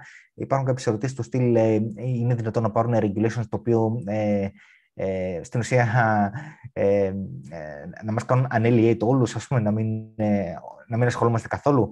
Δεν νομίζω. Το, το πυρηνικό όπλο ε, στην περίπτωση αυτή θα ήταν ε, να σου πούνε ότι κοίτα να δεις, κανένα ανταλλακτήριο δεν μπορεί να έχει fiat μέσα, ξέρω, δολάριο, να πει η Αμερικανική κυβέρνηση δεν επιτρέπει στα ανταλλακτήρια κρυπτονομισμάτων να επιτρέπουν το on-ramp και το off-ramp σε δολάρια. Αυτό θα ήταν το, το μεγαλύτερο που μπορούν να κάνουν, έτσι. Αυτό είναι το πυρηνικό τους όπλο, δεν πιστεύω θα το κάνουν. Τώρα, άλλες, άλλα regulations τα οποία έχουν σχέση με κέι γουάι σι, εγώ τα περιμένω με πολύ περισσότερο κέι γουάι σι, ε, ενδεχομένως να προσπαθήσουν να πιέσουν για αποκεντρωμένα ανταλλακτήρια, να κρατάνε στοιχεία των πελατών τους με κάποιο τρόπο. Ε, φαντάζει εν μέρη δύσκολο, εν μέρη είναι εφικτό, εν μέρη δύσκολο, μεγάλη κουβέντα, ε, ας μην μπούμε σε αυτήν. Δεν νομίζω εγώ όμως ότι μπορούν να, στην ουσία να, να κλείσουν την αγορά, γιατί κάπως έτσι το έβαλε ο φίλος. Μπορεί να κάνουν κάτι που να σκοτώσουν την αγορά και να μην έχουμε δεν, να ασχολούμαστε με αυτό που λέμε. Όχι ρε παιδιά, δεν, δεν θα την κλείσουν. Θα την... Λεφτά θέλουν να βγάλουν οι άνθρωποι, λυπηθείτε τους, είναι φτωχοί. Ε, mm. Θέλουν απλά ό,τι έχεις, να ξέρουν πού το έχεις. Και να φορολογείσαι, να μαζεύουν τα χρήματα. Αυτό θέλουν. Δεν θέλουν να σταματήσεις ούτε trading να κάνεις, ούτε να επενδύεις. Απλά θέλουν να, κάπως να ενταχθεί και να ε, ελέγχεται. Και αυτό που είπες, Γιάννη, και εγώ το πιστεύω ότι αν γίνει κάτι θα είναι στα fiat ramps. Δηλαδή στον τρόπο με τον οποίο μεταφέρεις χρήματα από μια τράπεζα σε ένα ανταλλακτήριο. Αν ελέγξουν ένα σημείο, αυτό είναι το σημείο που θα ελέγξουν. Εκεί μπορούν να μπουν regulation. Τώρα να, να σου πούνε ότι δεν πρόκειται να, ε, τελείωσε, ξεχάστε τα, σβήστε τα, δεν υπήρξε ποτέ το bitcoin, ήταν στη φαντασίας, δεν υπάρχουν τέτοια σενάρια για μένα. Μου ακούγεται τρελό σε αυτή τη φάση. Yeah. Ε, να πάμε λίγο, θέλω... Πάμε, πάμε, ναι, συνέχισε. Ε, πολύ γρήγορα να συνεχίσω λίγο το μάθημα για να σας κολλήσω μέσα και τα τι είναι τα liquidations και τι είναι τα funding rates, γιατί χθες έκανα ένα tweet και κάποιοι ψαρώσατε. Ε, αλλά όσοι το κατάλαβαν, σας έδωσα free alpha. Alpha είναι όταν σας ε, δίνει κάποιος, ας πούμε, ένα στοιχείο με το οποίο καταλαβαίνετε ακριβώς τι πρέπει να κάνετε, αν να πουλήσετε ή να αγοράσετε. Αλλά, παιδιά, εγώ δεν μπορώ να πω αγοράστε, πουλήστε. Δεν είμαστε ε, buy-sell signal group. Ε, απλά εδώ είμαστε, γι' αυτό, γι' αυτό επειδή δεν είμαστε αυτό το πράγμα, προσπαθούμε να σας μάθουμε να σκέφτεστε μόνοι σας και να παίρνετε μόνοι σας το ρίσκο. Δεν θέλουμε ούτε κάτι θα κερδίσουμε εμείς από αυτό, αλλά ούτε θέλουμε, ξέρω εγώ, και το, την ευθύνη αν κάνετε κάποιο λάθος να τρέχετε μετά, γιατί στα καλά θα, δεν θα μιλάτε και στο πρώτο λάθος θα έρθετε να φωνάζετε «Α, εσύ μου είπες». Οπότε ας πάμε λίγο στο εκπαιδευτικό εδώ που ήμασταν κάτω. Απλά να πω ότι το έδειξε και ο αρ ες άι ότι πλέον ήταν ένα ε, bullish deviation στα μικρά χρονικά. Δηλαδή βλέπαμε η τιμή να πέφτει αλλά το ρίσκο να ανεβαίνει, να κάνει το, ο πάτος του ρίσκου. Όταν είμαστε στην κορυφή, όταν η τιμή ανεβαίνει και κοιτάμε για κορυφή, ε, για να βρούμε την κορυφή, κοιτάμε τις κορυφές του αρ ες άι, αν πέφτουν οι κορυφές. Όταν κοιτάμε να βρούμε πάτο, κοιτάμε τους πάτους του αρ ες άι, αν οι κορυφές ανεβαίνουν. Ε. Οπότε και εδώ υπήρχε ε, ένα divergence, μια διαφοροποίηση του τι συμβαίνει με την τιμή και τι συμβαίνει με τον αρ ες άι. Και χθες εγώ, για να πάμε και στο zoom, ε, να σας δείξω λίγο και κάποια πράγματα που θα ήταν καλό, ας πούμε, να αρχίσετε να τα ψηλό, καταλαβαίνετε. Χθες εγώ κατάλαβα ότι πρέπει να βγω και, αν θυμάσαι, Γιάννη, εκείνη την ώρα με πήρες και ναι, σου λέω, περίμενε λίγο, πουλάω. Ναι. ε, Έχουμε και αυτά, ναι. Ε, λοιπόν, λοιπόν ε, όταν με πήρες, η αγορά ήταν κάπου εδώ πέρα. Εγώ τι έκανα, λοιπόν? Τράβηξα αυτό εδώ το κουτάκι. Ε, και θα σας πω γιατί το τράβηξα, είχα λόγο που το τράβηξα. Θα σας δείξω λίγο τι έγινε με τα liquidations και τι, έγινε, και τι είναι τα liquidations και τι έγινε με τα funding rates και τι είναι τα funding rates. Και λέω, παιδιά, καλύτερα για ασφάλεια, ας πουλήσω τα μισά από ό,τι είχα πάρει πιο χαμηλά, γιατί εγώ κάνω και λίγο trading, δεν το συνιστώ για όλους. Απλά εδώ είπαμε να μάθουμε λίγο τη λογική. Ε, πουλάω λίγο εδώ πέρα, φεύγει πιο πάνω και πάλι βλέπουμε το ίδιο σενάριο που σας είπα και πριν. Δηλαδή, Ε, βλέπουμε εδώ ότι έχουμε μια κορυφή, βλέπουμε ότι έχουμε μια ψηλότερη κορυφή και μετά βλέπουμε ότι πάει να γίνει μια κορυφή η οποία δεν μπορεί πλέον να φτάσει, όχι την προηγούμενη, αλλά την προπροηγούμενη. Οπότε εδώ πέρα πρέπει να ανάψουν συναγερμοί και αν δεν προλάβατε αυτή την κίνηση, γιατί μέχρι να γίνει, δηλαδή μπορεί κάποιος να δει αυτό εδώ το καντιλάκι, τώρα δεν έχει σημασία που είναι στο δεκαπεντάλεπτο λεπτό, εσείς φανταστείτε το στη μέρα, στο, στην ώρα, δεν ξέρω, στο τετράωρο, όπου θέλετε, τη λογική ψάχνουμε εδώ. Ε, μπορεί να, δεν, δεν είναι απαραίτητο εδώ ότι θα καταλάβεις κάτι μόνο από το καντιλάκι, ε, μπορεί να περιμένεις, αλλά αν δεις χαμηλότερο χαμηλό, γιατί εδώ βλέπουμε ότι έκανε χαμηλότερο χαμηλό, πρέπει σίγουρα να ανάψουν ε, τα, οι συναγερμοί στο κεφάλι σας, δηλαδή αυτό εδώ και αυτό εδώ. Αυτό το ψηλό γιατί απέτυχε να ξεπεράσει το, την προηγου, όχι την προηγούμενη, την πιο προηγούμενη κορυφή και αυτό το χαμηλό γιατί έκανε πιο χαμη, ε, χαμηλότερο χαμηλό από το προηγούμενο, άναψαν καντήλια και κάπου εδώ... Ναι, εντάξει, εδώ, εδώ, ξανα, ναι, εντάξει, εδώ ξαναλέω... Είναι ακριβώς ναι, το εδώ, ίδιο έργο. Εδώ ξαναλέω βέβαια ότι είμαστε στο, στο διάγραμμα των δεκαπέντε λεπτών και ξαναλέω ότι αυτά είναι...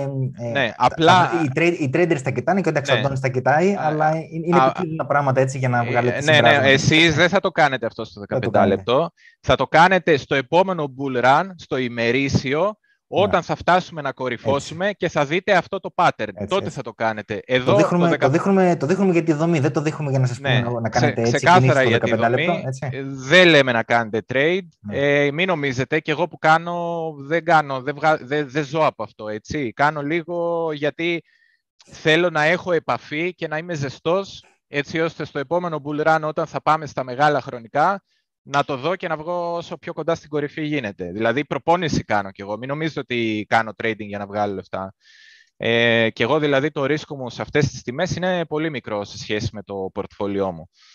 Ε, οπότε, αφού το δείξαμε αυτό, εγώ μόνο με το price action κατάλαβα κάποια πράγματα. Αλλά αυτό που μου επιβεβαίωσε ότι, παιδιά, κάτι συμβαίνει, ήταν αυτό εδώ το διάγραμμα. Αυτό εδώ το διάγραμμα μας δείχνει τα funding rates. Τι είναι τα funding rates? Θα λέγαμε, ας πούμε, ότι είναι ε, οι ε, τόκοι χρηματοδότησης. Τι είναι, ας πούμε, αυτή η τόκοι χρηματοδότησης? Είπαμε κάποια στιγμή ότι στην αγορά, εκτός από το να αγοράσεις spot, δηλαδή να μπεις εκείνη τη στιγμή και να αγοράσεις στην τρέχουσα τιμή ή να μπεις και να πουλήσεις στην τρέχουσα τιμή, μπορείς να πάρεις ένα στοίχημα, να ανοίξεις long, ότι δηλαδή, σαν να λέμε, δανείζομαι λεφτά για να αγοράσω, επειδή πιστεύω ότι η τιμή θα ανέβει, άρα όταν εγώ θα πουλήσω θα βγάλω ένα υπερκέρδος και θα δώσω και τα δανεικά και θα τσεπώσω και τη διαφορά, ή να δανειστώ bitcoin για να το πουλήσω τώρα, γιατί παίρνω το στοίχημα ότι η τιμή θα πέσει, άρα θα το ξαναβρω πιο φτηνά το bitcoin να το αγοράσω για να το επιστρέψω σε αυτόν που μου το δάνεισε και εγώ θα κρατήσω τη διαφορά, αυτό αγόρασα πιο φτηνά. Αυτά είναι τα long και τα short. Τα ανταλλακτήρια, όταν ανοίγουν long και short, επειδή τα ανταλλακτήρια θέλουν να εξασφαλίσουν, να διασφαλίσουν ότι Ρε παιδί μου, πάρα πολλοί ανοίξανε long, στοίχημα ότι η αγορά θα ανέβει προς τα πάνω. Και δικαιώθηκαν. Πώς θα τους πληρώσω όλους αυτούς? Θέλω να δώσουν αντικίνητρα σε άλλους για να πουλήσουν ή για να ανοίξουν αντίθετα στοιχήματα, short. Οπότε κάποιος να κερδίσει, κάποιος να χάσει και να μην τα βγάλει τα λεφτά από την τσέπη των ανταλλακτήριων, να τα βγάλουν οι παίκτες που θα στοιχηματίσουν μεταξύ τους. Ε, και για να δώσει αυτά τα κίνητρα το κάθε ανταλλακτήριο, υπάρχει το funding rate. Όταν το funding rate είναι θετικό, σημαίνει ότι τα long, τα στοιχήματα ότι η τιμή θα ανέβει, είναι περισσότερα από τα στοιχήματα ότι η τιμή θα πέσει. Όταν το funding rate είναι αρνητικό στα κόκκινα, σημαίνει τα στοιχήματα που υπάρχουν αυτή τη στιγμή ότι η τιμή θα πέσει, τα short δηλαδή, είναι περισσότερα από τα long. Ε, σημαίνει ποιος πληρώνει ποιο, ποιον. Εδώ στα ψηλά πράσινα βλέπουμε ότι αυτοί που είναι long πληρώνουν, αν δηλαδή εγώ μπω, πες ότι δεν το πιστεύω πολύ να ανοίξω short, αλλά βλέπω ότι τα funding rates έχουν ανέβει πάρα πολύ ψηλά και λέω, ρε εσύ, δεν ανοίγω ένα short να με πληρώνουν κάθε ώρα ε, μηδέν κόμμα μηδέν ένα τοις εκατό. Δεν είναι και άσχημο. Ε, και υπάρχουν κάποιες τιμές που είναι σως. Γενικά στο ωριαίο που δείχνει αυτό το γράφημα, όταν εγώ δω ε, τα funding rates να είναι κοντά στο μηδέν κόμμα μηδέν ένα, ε, αρχίζω και αγχώνομαι. Και λέω, μ, κάτι δεν πάει καλά. Οπότε βλέποντας τα καντήλια, το price action που λέμε, την κίνηση της αγοράς, και βλέποντας και το funding rate ότι είναι πάρα πολύ ψηλά, mm-hmm. εγώ εκεί πέρα κατάλαβα ότι ε, δεν θα κρατήσει όλο αυτό. Γιατί σκεφτείτε τώρα πόσα κίνητρα έχει ο άλλος να πουλήσει. Θε, ε, θεωρεί, ας πούμε, κάποιος ότι ε, το pump είναι ψεύτικο γιατί ε, είναι απλά ένα narrative, μια ιδέα, ένα νέο, ας πούμε, που σας πούλησαν για να ψηθείτε να μπείτε, να αγοράσετε, για να πουλήσουν στα κεφάλια σας. Άρα, θεωρεί ότι το κλίμα το γενικό της αγοράς είναι αρνητικό, άρα είναι πιο πιθανό το στοίχημα προς τα κάτω να σου βγει. Το να ποντάρεις ενάντια στην αγορά, δηλαδή ότι η αγορά θα πέσει, να σου βγει. Mm. Ένα, το κρατούμενο. Δύο, ότι σε πληρώνουν αυτοί που είναι long για να ανοίξει short. Τρία, το ότι αν ανοίξει short θα κερδίσεις και από αυτά που σε πληρώνουν, αλλά και από το short που θα ανοίξεις. Τέσσερα, ε, ότι... Ε, όπως είπαμε την προηγούμενη φορά, οι market makers όταν σου πουλάνε ένα bitcoin, κάποια στιγμή ανοίγουν από πίσω και ένα short. Άρα, σου πουλήσανε, πήρανε κέρδος από την πώληση, από αυτά που αγοράσανε εδώ χαμηλά στα τριάντα επτά, πήρανε το κέρδος που στα πουλήσανε στους σαράντα δύο.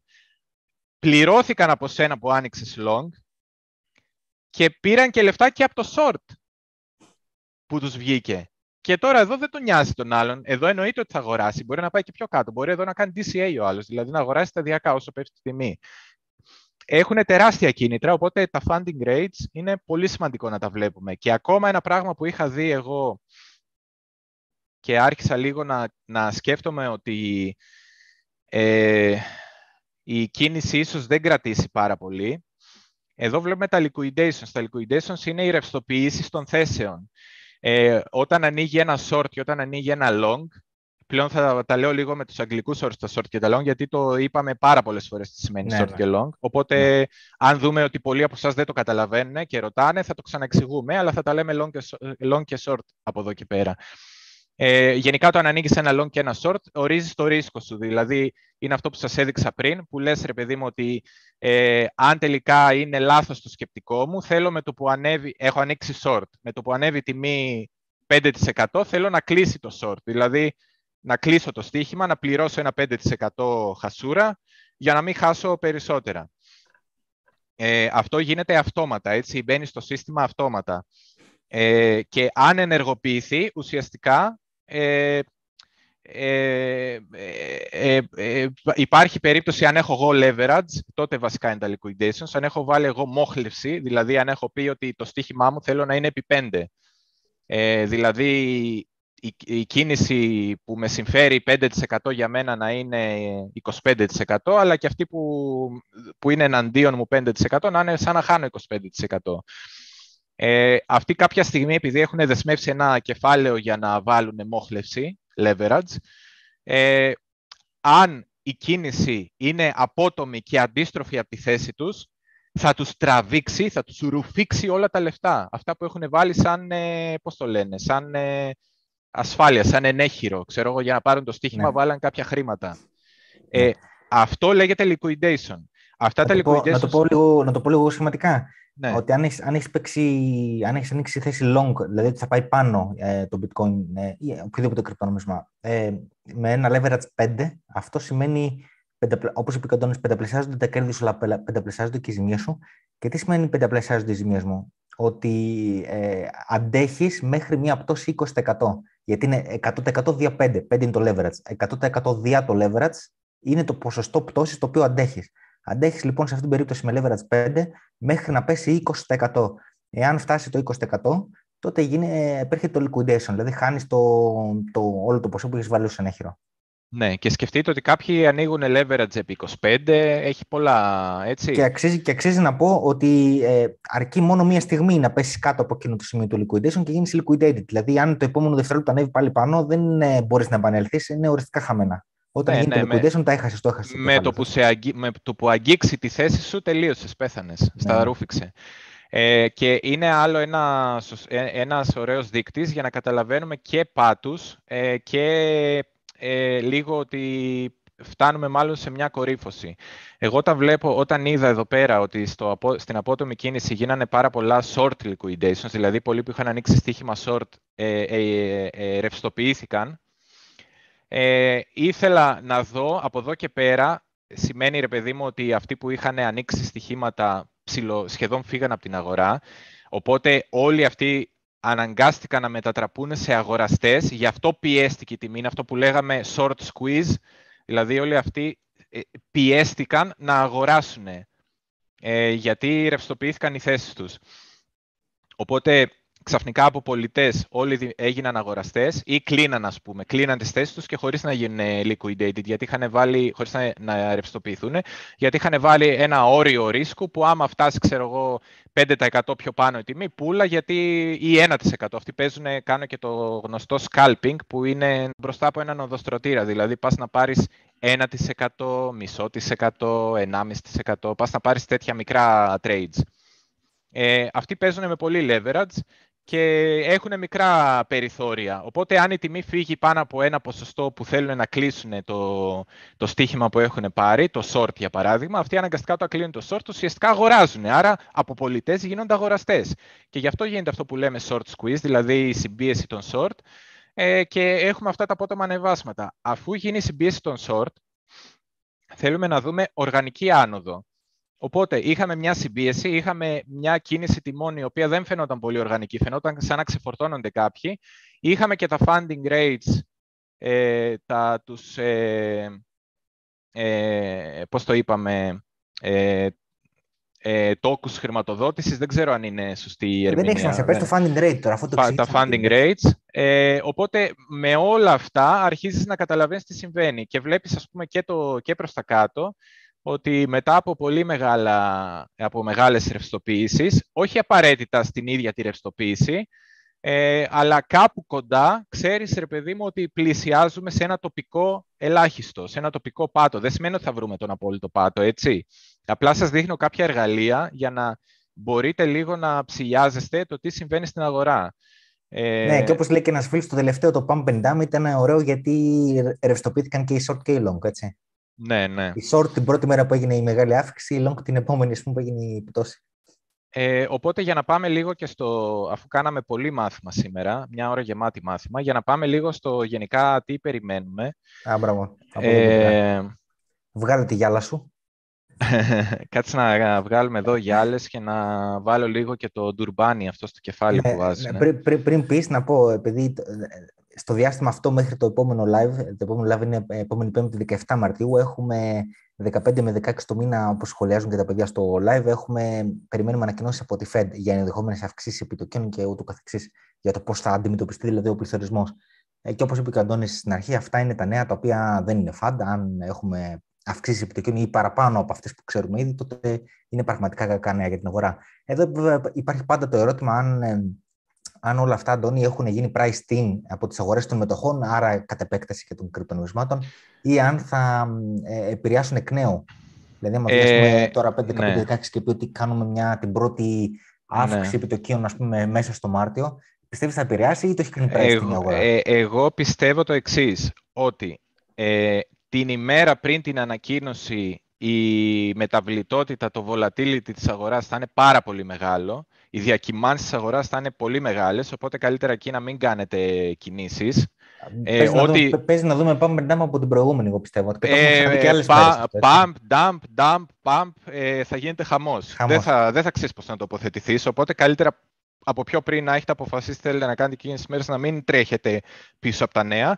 Από εκεί και πέρα... Ε, αν τα νέα, γενικά τι πιστεύω εγώ, ότι ε, ως επιτοπλίστων όλα αυτά έχουν γίνει, ε, ως επιτοπλίστων όχι εξ ολοκλήρου, έχουν γίνει priced in, έχουν δηλαδή αποτυπωθεί στις τιμές, ε, η, η, η μόνη διαφορά θα είναι αν δούμε κάτι άλλο από αυτό που περιμένει η αγορά. Δηλαδή, η αγορά έχει ε, προεξοφλήσει ε, ένα σενάριο που περιμένει. Τι περιμένει η αγορά, ξέρω εγώ, αύξηση επιτοκίων μηδέν κόμμα είκοσι πέντε τοις εκατό, κάτι τέτοιο.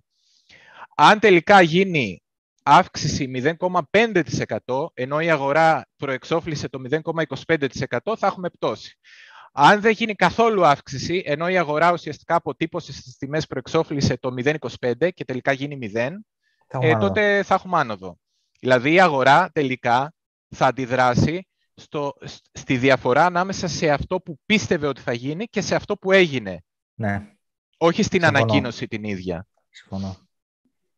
Ε, απλά, ο... απλά επειδή το ναι. έχω δει και σε προηγούμενες ε, συνεδριάσεις, επειδή φέτος συνεδριάζει μια φορά το μήνα και σε προηγούμενες συνεδριάσεις το έχω δει και το συζητάγαμε και κατηδίαν και στον group των βαριά εξαρτημένων, ότι βλέπαμε μεγάλα pump and dumps που ξεκινάγαμε την προηγούμενη. Ξεκινάγαμε την προηγούμενη, ε, μετά ε, δύο ώρες πριν την ανακοίνωση άλλαζε, ε, αν ήταν pump μετά γινόταν pump. Και μετά δύο ώρες μετά την ανακοίνωση ξανά γίνονταν το αντίστροφο. Δηλαδή είχαμε ένα ε, dump, pump, dump. Ναι, ναι. Περιμένω τέτοια ακραία πράγματα και. Ναι, ναι. Ε, αυτό, ε, αυτό, αυτό, αυτό ακριβώς θα γίνει και εκείνη τη μέρα. Οπότε γενικά μην ψαρώσετε. Αυτό. Ε, τώρα, στο τι περιμένουμε να δούμε. Ε, τώρα, γενικά αυτό που συνέβη από χθες και σήμερα δεν είναι καθόλου ωραίο. Εγώ είχα κάνει και ένα tweet και σας είχα δείξει πάλι αυτό το επίπεδο εδώ. Ότι σας είχα γράψει κιόλας ότι. Πλέον εγώ σαν σημαντική αντίσταση θεωρώ τα σαράντα δύο, αυτό το εύρος των σαράντα δύο και ε, όχι, δηλαδή δεν περίμενα ότι θα πάμε κατευθείαν στα σαράντα τέσσερα και πιστεύω ότι αν, σπάσα, αν σπάζαμε τα σαράντα δύο και τα καβαλούσαμε ότι πλέον τα σαράντα τέσσερα και τα σαράντα πέντε θα τα σπάγαμε σχετικά εύκολα γιατί τα τεστάραμε ε, μία, δύο, τρεις, τέσσερις φορές.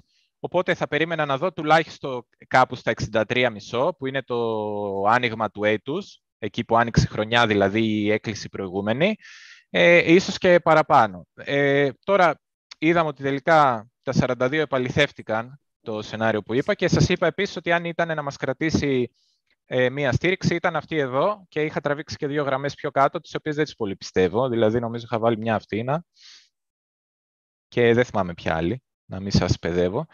Ε, εγώ κοιτάω αυτό που έχει να κάνει με το εβδομαδιαίο. Το κουτί, το πράσινο δηλαδή που σας έχω σχεδιάσει εδώ πέρα, έχει να κάνει με το εβδομαδιαίο. Να σας θυμίσω λίγο ότι είναι από εδώ.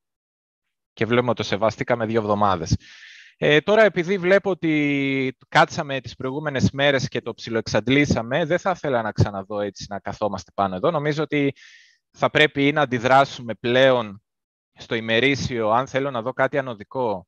Εγώ αυτό που θα κοιτούσα είναι αυτό εδώ πέρα ή τουλάχιστον, τουλάχιστον αυτό εδώ πέρα. Δηλαδή, για σήμερα τουλάχιστον θα ήθελα να δω η σημερινή μέρα να κλείνει πάνω από τα τριάντα εννιά χιλιάδες τετρακόσια. Κατελάχιστο, δεν δε συμβιβάζομαι με τίποτα άλλο. Ε, αλλιώς δεν σημαίνει, ρε παιδί μου, ότι θα φύγουμε σίγουρα άκλα αυτοί. Δεν υπάρχουν σίγουρα στο, στην τεχνική ανάλυση. Ε, ουσιαστικά καθορίζει το ρίσκο σου. Αλλά για μένα θα ήταν πάρα πολύ άσχημη εικόνα τώρα να κλείσουμε κάτω από τα τριάντα εννιά. Ε, το ιδανικό εκεί που θα έλεγα «ΟΚ, η μπόρα είναι θα περάσει» άμα κλείναμε πάνω από τα σαράντα. Δηλαδή αν κλείναμε πάνω από αυτό το, το τετράγωνο, το, το επάνω. Ε, το επάνω κίτρινο και όχι το κάτω. Αυτό για short term. Τώρα το τι θα συμβεί από εκεί και πέρα. Ε, είναι μία... ερώτηση που φαντάζομαι απασχολεί πολλούς, εγώ σκέφτομαι το εξής. Αν αρχίσουμε να παραβιάζουμε πλέον πάλι τα χαμηλά, κάποιος θα μπορούσε να πει ότι αν κλείσουμε κάτω από τα τριάντα εννιά σήμερα, Η λογική λέει ότι στο, ε, με όλα αυτά που δείξαμε και μάθαμε πλέον και τα ξέρουμε όλοι, η λογική λέει ότι το επόμενο επίπεδο που θα ξανατεστάρουμε είναι όντως το πράσινο που είναι το weekly και συμπέφτει μαζί με το κίτρινο που τραβάω τώρα, που είναι από το daily, από αυτό το κόκκινο καντήλι στις εφτά Μαρτίου. Ε, πιστεύω ότι θα το τεστάρουμε. Δεν ξέρω άμα θα μας κρατήσει. Θα πρέπει να το δούμε, γι' αυτό εκεί αρχίζει και βλέπεις και λίγο πιο χαμηλά χρονικά. Αλλά επειδή... Ε, παιδιά, ξέρω εγώ, το έχουμε ψιλοεξαντλήσει εδώ πέρα. Υπάρχει πάρα πολύ μεγάλη... Ε, ε, ε, το, αυτό, το έχουμε εξαντλήσει, δεν χρειάζεται να πω κάτι άλλο. Ε, αν αρχίσουμε να το τεστάρουμε, υπάρχει για μένα μια σημαντική ε, πιθανότητα να φύγουμε πιο χαμηλά. Και πιο χαμηλά θα μου έλεγε κάπως πόσο χαμηλά. Ε, ε, μετά μοιραία κοιτάμε στο ημερήσιο... Ε, το τελευταίο χαμηλό, ε, αλλά επειδή είναι ημερήσιο και δεν είναι εβδομαδιαίο, εγώ κοιτάω το εβδομαδιαίο που το τεστάραμε οριακά μία φορά και δεν το ξανατεστάραμε και έχουν περάσει, γιατί είπαμε τα μεγαλύτερα χρονικά πλαίσια έχουν μεγαλύτερη, ε, πώς το λένε, μεγαλύτερη αξιοπιστία να κοιτάς. Οπότε όταν τραβάς μια αντίσταση ή μια στήριξη σε μεγαλύτερα χρονικά πλαίσια, καλύτερα να κοιτάς π.χ. το εβδομαδιαίο και όχι το... το ημερήσιο. Αν σπάσει αυτό το εβδομαδιαίο, εγώ θα μπορούσα να φανταστώ να δούμε ξανά τα τριάντα δύο και τριάντα τρία. τριάντα τρία με τριάντα δύο, κάπου εδώ μέσα.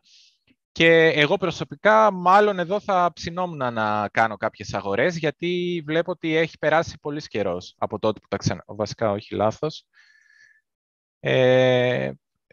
Ας πούμε ότι θα γίνει, ξέρω εγώ, να μην το βάλουμε αύριο, ότι θα γίνει μεθαύριο, ξέρω εγώ, τις επόμενες μέρες, θα έχουν περάσει καμιά πενήντα μέρες. πενήντα bars που λέει κάπου εδώ. Θα έχουν περάσει πενήντα μέρες. πενήντα μέρες είναι ένα εύλογο χρονικό διάστημα για να πεις ότι δεν έχει εξαντληθεί αυτή η στήριξη. Δεν την έχουμε παραβιάσει, ρε παιδί μου, δεν την έχουμε κουράσει.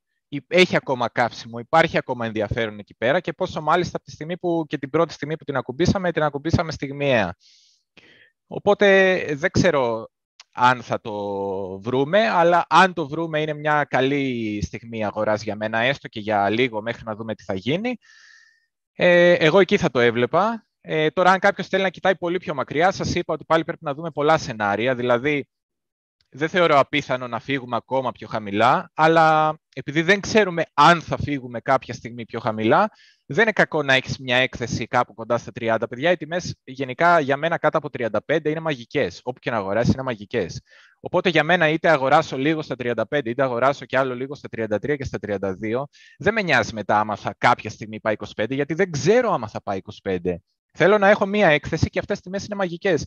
Μην σας πω και τα τριάντα οκτώ είναι fair price. Δεν είναι κακό price, είναι fair price. Οπότε αναλόγως με την εικόνα που έχετε στο μυαλό σας και πόσο μακριά κοιτάτε, ε, θέλω να σκεφτείτε τι στομάχι έχετε και πού μπορείτε να κάνετε αγορές που δεν θα σας επηρεάζουν ψυχολογικά αν πέσει πιο κάτω.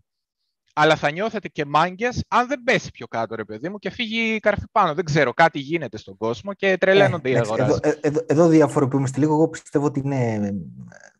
Πολύ, δίνω μια πολύ ελάχιστη, εντελώς θεωρητική πιθανότητα να μην πέσει κάτω από τα τριάντα. Ε, πιστεύω θα βρούμε τη μέση ε, στο είκοσι κάτι για να αγοράσουμε. Ε, και εγώ πιστεύω, γιατί ε, υπάρχουν πολλά πράγματα που σκέφτομαι. Ε, ας δείξω λίγο, εδώ κολλάει να σας δείξω. Όχι, δεν είναι κακό κανείς να κάνει ντι σι άι και από τα τριάντα κάτι. Εδώ άλλοι αγοράζαν στα εξήντα πέντε και στα πενήντα πέντε. Εδώ να σας δείξω ένα γράφημα που δείχνει αυτή η κόκκινη γραμμή. Είναι ε, η τιμή παραγωγής του bitcoin που έχει να κάνει με την ενέργεια και υπολογίζει και στην Κίνα τιμές και στην Αμερική τιμές. Ε, το βρήκα το indicator, δεν ξέρω αν εγώ το έχω σωστά στημένο στο TradingView. Ε, απλά ο δημιουργός του, ε, ε, νομίζω αυτός ο τύπος είναι ο δημιουργός του, το πόσταρε, ή τουλάχιστον αυτός ο τύπος το ανανέωσε, γιατί τώρα πρόσφατα... Ε, το κυκλοφόρησε πολύ και συμφώνησαν, ας πούμε, με αυτό και κάποια άτομα.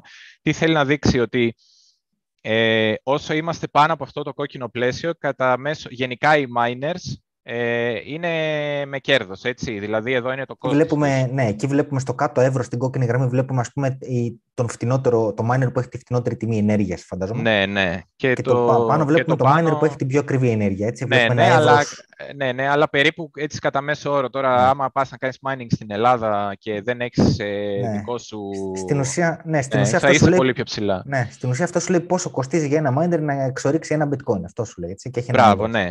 Και βλέπουμε γενικά ότι το σέβεται η τιμή. Η αγορά το σέβεται, γιατί είναι οι miners που τα σκουπίζουν. Αλλά βλέπουμε ότι κάποιες στιγμές το παραβιάζουμε ε, σε μεγάλες πτώσεις. Και δυστυχώς αυτό το διάγραμμα δεν το δείχνει, αλλά εμείς θα προσπαθήσουμε ε, να κάνουμε το ίδιο. Θα προσπαθήσουμε λίγο να κάνουμε το ίδιο. Sorry γι' αυτό. Σε ένα weekly επίπεδο. Ε, νομίζω το έχω έτοιμο. Όχι αυτό. Ε, δεν το έχω. Μήπως το έχω βγάλει visibility, γιατί μας τα χαλάει. Ε, production cost. Sorry, νομι... no, ε, δεν ξέρω γιατί το άλλαξαν.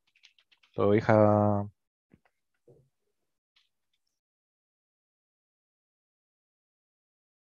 Αυτός είναι ο τύπος. Πα. Δεν πειράζει, το δείχνουμε και άλλη φορά, Αντώνη. Ε, θα το βρούμε μια άλλη φορά. Ε, απλά ήθελα να σας πω ότι το δεκαεπτά, ε, μετά την πτώση δηλαδή του κύκλου, δεν σημαίνει ότι απλά το ακουμπούσαμε από την πάνω μεριά και δεν το παραβιάσαμε ποτέ. Ναι, ε, στο, bear market, στο bear market θα πάει και θα τεστάρει και το κάτω μέρος. Έτσι. Δηλαδή πολλές φορές έχει συμβεί. Ε, γιατί και οι miners μεταξύ τους έχουν ανταγωνισμό και ίσως είναι και μια ευκαιρία για αυτούς λίγο να ζορίσει ο ένας τον άλλον και να πετάξουν κάποιον από το παιχνίδι. Ναι, ναι. Έχουν και, βλέπουμε, και, και, και βλέπουμε, βλέπουμε ότι έχει πέσει σαν spike για λίγο, ας πούμε, ακόμα και κάτω από το κατόριο. Που το κατόριο αυτή τη στιγμή σε εμάς είναι τα είκοσι χιλιάδες. Ναι, ναι. Δηλαδή θεωρητικά θα μπορούσαμε να δούμε, αλλά βλέπετε ότι αυτό ανεβαίνει και με, τα, με τις εξελίξεις ενέργεια γίνεται πιο ακριβή. Μπορεί αυτό σταδιακά να αρχίσει να ανεβαίνει και να φτάσει παράδειγμα στα είκοσι τέσσερα κάποια στιγμή και εμείς να πέσουμε κάτω από τα είκοσι τέσσερα στα είκοσι δύο. Δεν σημαίνει απαραίτητα ότι θα πάμε κάτω από τα είκοσι. Έτσι, αυτό δείχνει μέχρι σήμερα τι συμβαίνει. Ε, αλλά να έχετε κατά νου, ας πούμε, ότι είναι κάτι που συμβαίνει και από αυτή τη μεριά, άμα το δεις. Και είχαμε εξηγήσει και στο πρώτο live για όποιον θέλει να το δει, γιατί κοιτάμε τα είκοσι πέντε. Ε, Είναι και του Sailor το average κάπου στα τριάντα, οπότε πιστεύουμε ότι για ψυχολογικούς λόγους της αγοράς θα το τεστάρουμε και εκείνο και ίσως να το παραβιάσουμε. Οπότε και εγώ πιστεύω γενικά ότι στη μεγάλη εικόνα υπάρχουν πολύ μεγάλες πιθανότητες να δούμε κάτω από τριάντα.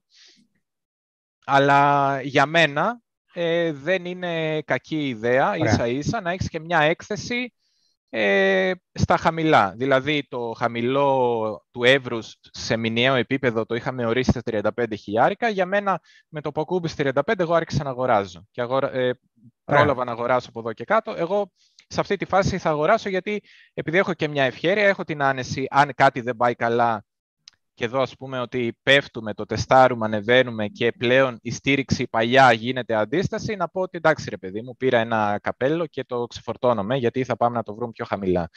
Ε, αλλά γενικά και long term να το δεις δεν είναι κακό να πεις ότι... Ναι. Ναι. Εντάξει, δεν διαφωνώ σε αυτό, απλά εντάξει, εγώ νομίζω παίρνω το ρίσκο ότι θα πάμε χαμηλότερο. Ναι. Είναι πολύ περίεργο να μην πάμε. Ε, τώρα για το σενάριο επάνω, δηλαδή αν δούμε...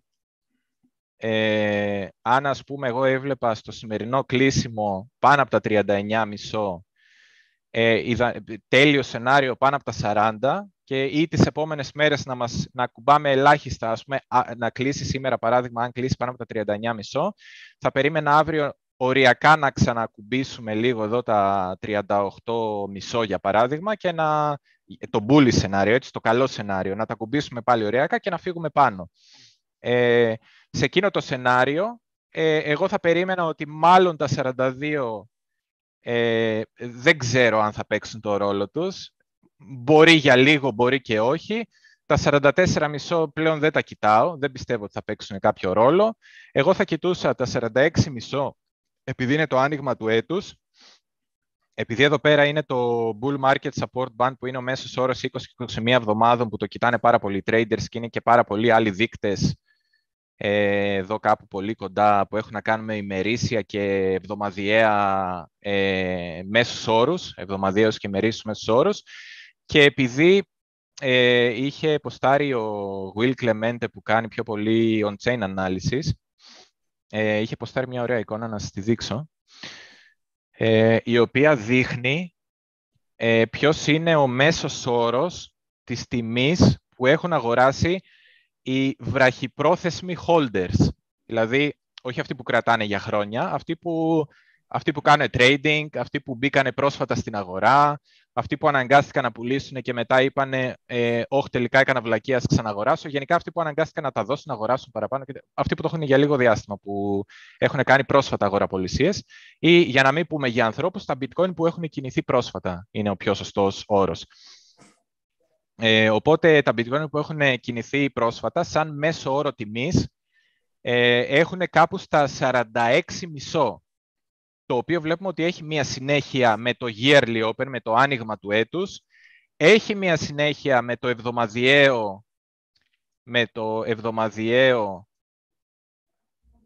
και έχει και μία συνέχεια, ε, αν θυμάμαι καλά, με το μηνιαίο, ε, το μέσο του... του Ε, του μήνα. Ε, κάποιοι λένε ότι ε, αν σπάσουμε τα σαράντα τέσσερα, ε, αν σπάσουμε τα, τα σαράντα τέσσερα, ε, θα υπάρξει, ας πούμε, μια εκτείναξη, γιατί μας κράτησε για πολύ καιρό. Οπότε αυτή η εκτείναξη δεν θα διαρκέσει απλά μέχρι μόνο τα σαράντα έξι. Το σέβομαι σαν άποψη. Οπότε για να έδινα και ένα πολύ πιο θετικό σενάριο, μετά από τα σαράντα έξι που, μετά από τα σαράντα επτά που, δηλαδή εμένα τα μάτια μου πάνε πρώτα στο σαράντα έξι με σαράντα επτά, και αν έλεγα ακόμα πιο θετικό, μετά που, ε, α, ένας ακόμα λόγος γιατί κοιτάω τα σαράντα έξι κόμμα πέντε, γιατί βλέπουμε ότι εδώ πέρα και σε άλλα χρονικά περιθώρια, όπως το ημερήσιο, έπαιξε πάρα πολύ αγοραπολισία και κάποιοι έχουν εγκλωβιστεί εδώ μέσα και με την πρώτη ευκαιρία που τους το δώσουμε να βγούνε, θα φοβηθούν και θα βγούνε, οπότε θα αρχίσουν να πουλάνε. Αλλά ας πούμε, ρε παιδί μου, ότι η τάση είναι ανωδική, έχουμε σπάσει τα σαράντα δύο σαν αντίσταση, έχουμε σπάσει τα σαράντα τέσσερα, τα νέα είναι σχετικά καλά, ε, σπάμε και τα σαράντα έξι, μετά τι να κοιτάξουμε. Ε, θα πήγαινα κλασικά λίγο στα πιο μεγάλα χρονικά περιθώρια, θα κοιτούσα κοντινές τιμές. Εκεί που πέφτει η μοιραία το μάτι μου είναι κάπου, ε, θα έλεγα, εγώ θα έλεγα, άντε να το πάρουμε πιο κοντά, ή αυτό το κομμάτι θα κοιτούσα, ή θα μπορούσε κάποιος να πει ότι κοιτάει και αυτό το κομμάτι. Να πει ότι κοιτάει και αυτή τη γραμμή. Ε, γιατί βλέπουμε ότι σε, αυτό το, σε αυτή, την κορυφ, αυτή η κορυφή αργότερα λειτουργήσε σαν ε, αντίσταση. Οπότε, οπότε θα μπορούσε ένα αισιόδοξο σενάριο, ε, αντί για τα σαράντα έξι κόμμα πέντε, αν δούμε ότι η τάση είναι πολύ ισχυρή, ανωδική, ας πούμε, και πάμε να κάνουμε μια ε, μεγάλη κορυφή που δεν την περιμέναμε, ε, ε, μας έχει λείψει εδώ και πολύ καιρό, εγώ θα κοιτούσα κάπου εδώ ανάμεσα, δηλαδή από τα σαράντα εννιά μέχρι τα πενήντα δύο maximum. Κάπου εδώ μέσα θα κοιτούσα για το πιο θετικό σενάριο. Ε, πιο πάνω, παιδιά, με τη μία μη το περιμένετε. Ε, εγώ προσωπικά εδώ πέρα σίγουρα θα είχα πουλήσει και θα κοιτούσα να δω τι θα συμβεί όταν αρχίσει να γυρνάει προς τα κάτω ε, η αγορά από τα... Ας το ξαναβάλω βασικά. Ας πούμε ότι φτάνει στα πενήντα δύο και θα κοιτούσα να δω πώς αντιδράει η αγορά όταν πλέον την αντίσταση που τη σπάσαμε, την οποία όμως δεν την έχουμε τεστάρει και είναι αλήθεια και πολύ, αλλά ας πούμε ότι τη σπάμε, κάπου εδώ πιστεύω θα εξασθενήσει maximum, στην καλύτερη περίπτωση, θα κοιτούσα να δω τι θα συμβεί από την πάνω μεριά, την αντίσταση δηλαδή, που θα την έχουμε κάνει στήριξη πλέον, να κοιτάξω εδώ τι θα γίνει. Άμα δω ότι το χάνουμε, ε, θα θεωρήσω ότι αυτό ήταν το, αυτό που ονομάζεται complacency top, δηλαδή ε, complacency είναι όταν, να νιώθ, όταν αρχίζεις να νιώθεις ασφάλεια και το λένε έτσι... Ε, ε, πώς το λένε, κατεφημισμών, ε, γιατί κάνει, κάνει η αγορά μια κορυφή, φτάνει σε ένα σημείο που έχει βρει ένα πάτο, τώρα σε μεγάλα χρονικά περιθώρια σκεφτεί το, και αρχίζει να ανεβαίνει. και αρχίζει να ανεβαίνει και να φτάνει πολύ κοντά στην προηγούμενη κορυφή και όλοι αρχίζουν να νιώθουν μια ασφάλεια ότι έλα, έλα, όλα καλά θα πάνε, θα συνεχίσει το bull run. Και τελικά κάνουμε χαμηλότερο υψηλό και αυτό το χαμηλότερο υψηλό λέγεται complacency top ή complacency shoulder, δηλαδή σαν να λέμε ένας ε, όμως για να ασφάλειας ή εγώ θα έλεγα για να κλάψεις, γιατί όμως μοιάζει με κλάψεις. Όμο. Είναι ένας όμως για να κλάψεις και σκεφτείτε τώρα ότι οι περισσότεροι traders και μεγάλοι παίκτες εδώ θα πουλήσουν, δηλαδή μόλις καταλάβουν ότι πάμε για complacency ε, θα πουλήσουν και θα ανοίξουν και short και θα τρίβουν και τα χέρια τους, θα τους τρέχουν τα σάγια. Ωραία. Αντώνη, εντάξει, να πω έτσι κλείνοντας δύο πράγματα, να ρίξουμε ματιά στα σχόλια. Ε, θέλω να απαντήσω ένα, μια ερώτηση που λέει πώς γίνεται με το ίδιο ή με παρόμοιο sell volume να έχεις το ίδιο sell candle ε, και δίνει ένα παράδειγμα ο φίλος. Καταρχήν, φίλε, ε, και μόνο που λες sell volume ε, προδιαθέτει για να σου κάνω μια παρατήρηση ότι το volume είναι volume, δεν είναι απλά sell, γιατί σε κάθε αγοραπολισία υπάρχει ένας αγοραστής και ένας πολιτής. Έτσι, άρα να το πούμε volume σκέτο και όχι sell volume. Ε, και αυτός προδιαθέτει ίσως για την απάντηση που θα σου δώσω έπειτα, επειδή ακριβώς σε κάθε αγοραπολισία υπάρχει ένας αγοραστής και ένας πολιτής, αυτό που καθορίζει αν θα πάει τιμή πάνω ή κάτω ε, είναι ποιος είναι πιο ανυπόμονος. Είναι ανυπόμονος ο αγοραστής περισσότερο από τον πολιτή, τότε θα πάει πάνω. Είναι ανυπόμονος ο πολιτής περισσότερο από τον αγοραστή, τότε θα πάει κάτω. Σκέψου τον εαυτό σου όταν πας στην Binance και θες να πουλήσεις γρήγορα γιατί πιστεύεις ότι η τιμή θα πέσει. Τι, πας, τι κάνεις εκείνη την ώρα, πας να πουλήσεις, αλλά δεν προλαβαίνεις την τρέχουσα τιμή. Πας να, να ανοίξεις ένα limit order, αλλά δεν προλαβαίνεις γιατί το limit order σου δεν ταιριάζεται, γιατί μέχρι να πατήσεις enter έχει πέσει ακόμα πιο κάτω. Τι θα πας να κάνεις, θα πας να κάνεις ένα market order για να προλάβεις τους άλλους που θέλουν σαν και σένα να πουλήσουν. Τι γίνεται εκείνη τη στιγμή, ε, για να γίνει η εντολή σου να εκτελεστεί, πάνε να πει ότι κάποιος υπάρχει να την αγοράσει. Έτσι. Πάντα για έναν αγοραστή υπάρχει ένας πολιτής. Αλλά εσύ εκείνη τη στιγμή είσαι ο ανυπόμονος που είσαι πολιτής. Γι' αυτό το λόγο, για, για τη δική σου πράξη, για τη δική σου, η δική σου εντολή θα έχει ως αποτέλεσμα η τιμή να πέσει. Γιατί θα πας να πάρεις μια τιμή ακόμα πιο κάτω, γιατί βιάζεσαι να πουλήσεις. Ενώ ο αγοραστής δεν βιάζεται. Αντίστροφα, όταν η τιμή ανεβαίνει ε, και έχεις ένα ε, candle που τρέχει προς τα πάνω, τρέχεις να αγοράσεις και σημαίνει το αντίστροφο. Δεν προλαβαίνεις να αγοράσεις, πας, ε, ε, δέχεσαι μια τιμή ακόμα μεγαλύτερη. Εκείνη τη στιγμή είναι ο αγοραστής που είναι ανυπόμονος. Έτσι, αυτό εξηγεί το γιατί δεν είναι, το ίδιο volume δεν ε, οδηγεί σε ίδια πτώση ή ίδια άνοδο. Ε, και το επόμενο, ε, Αντώνη, είναι για σένα, αλλά θέλω να το ακούσεις και να μου το απαντήσεις την επόμενη φορά, να μας το ετοιμάσεις σαν θέμα.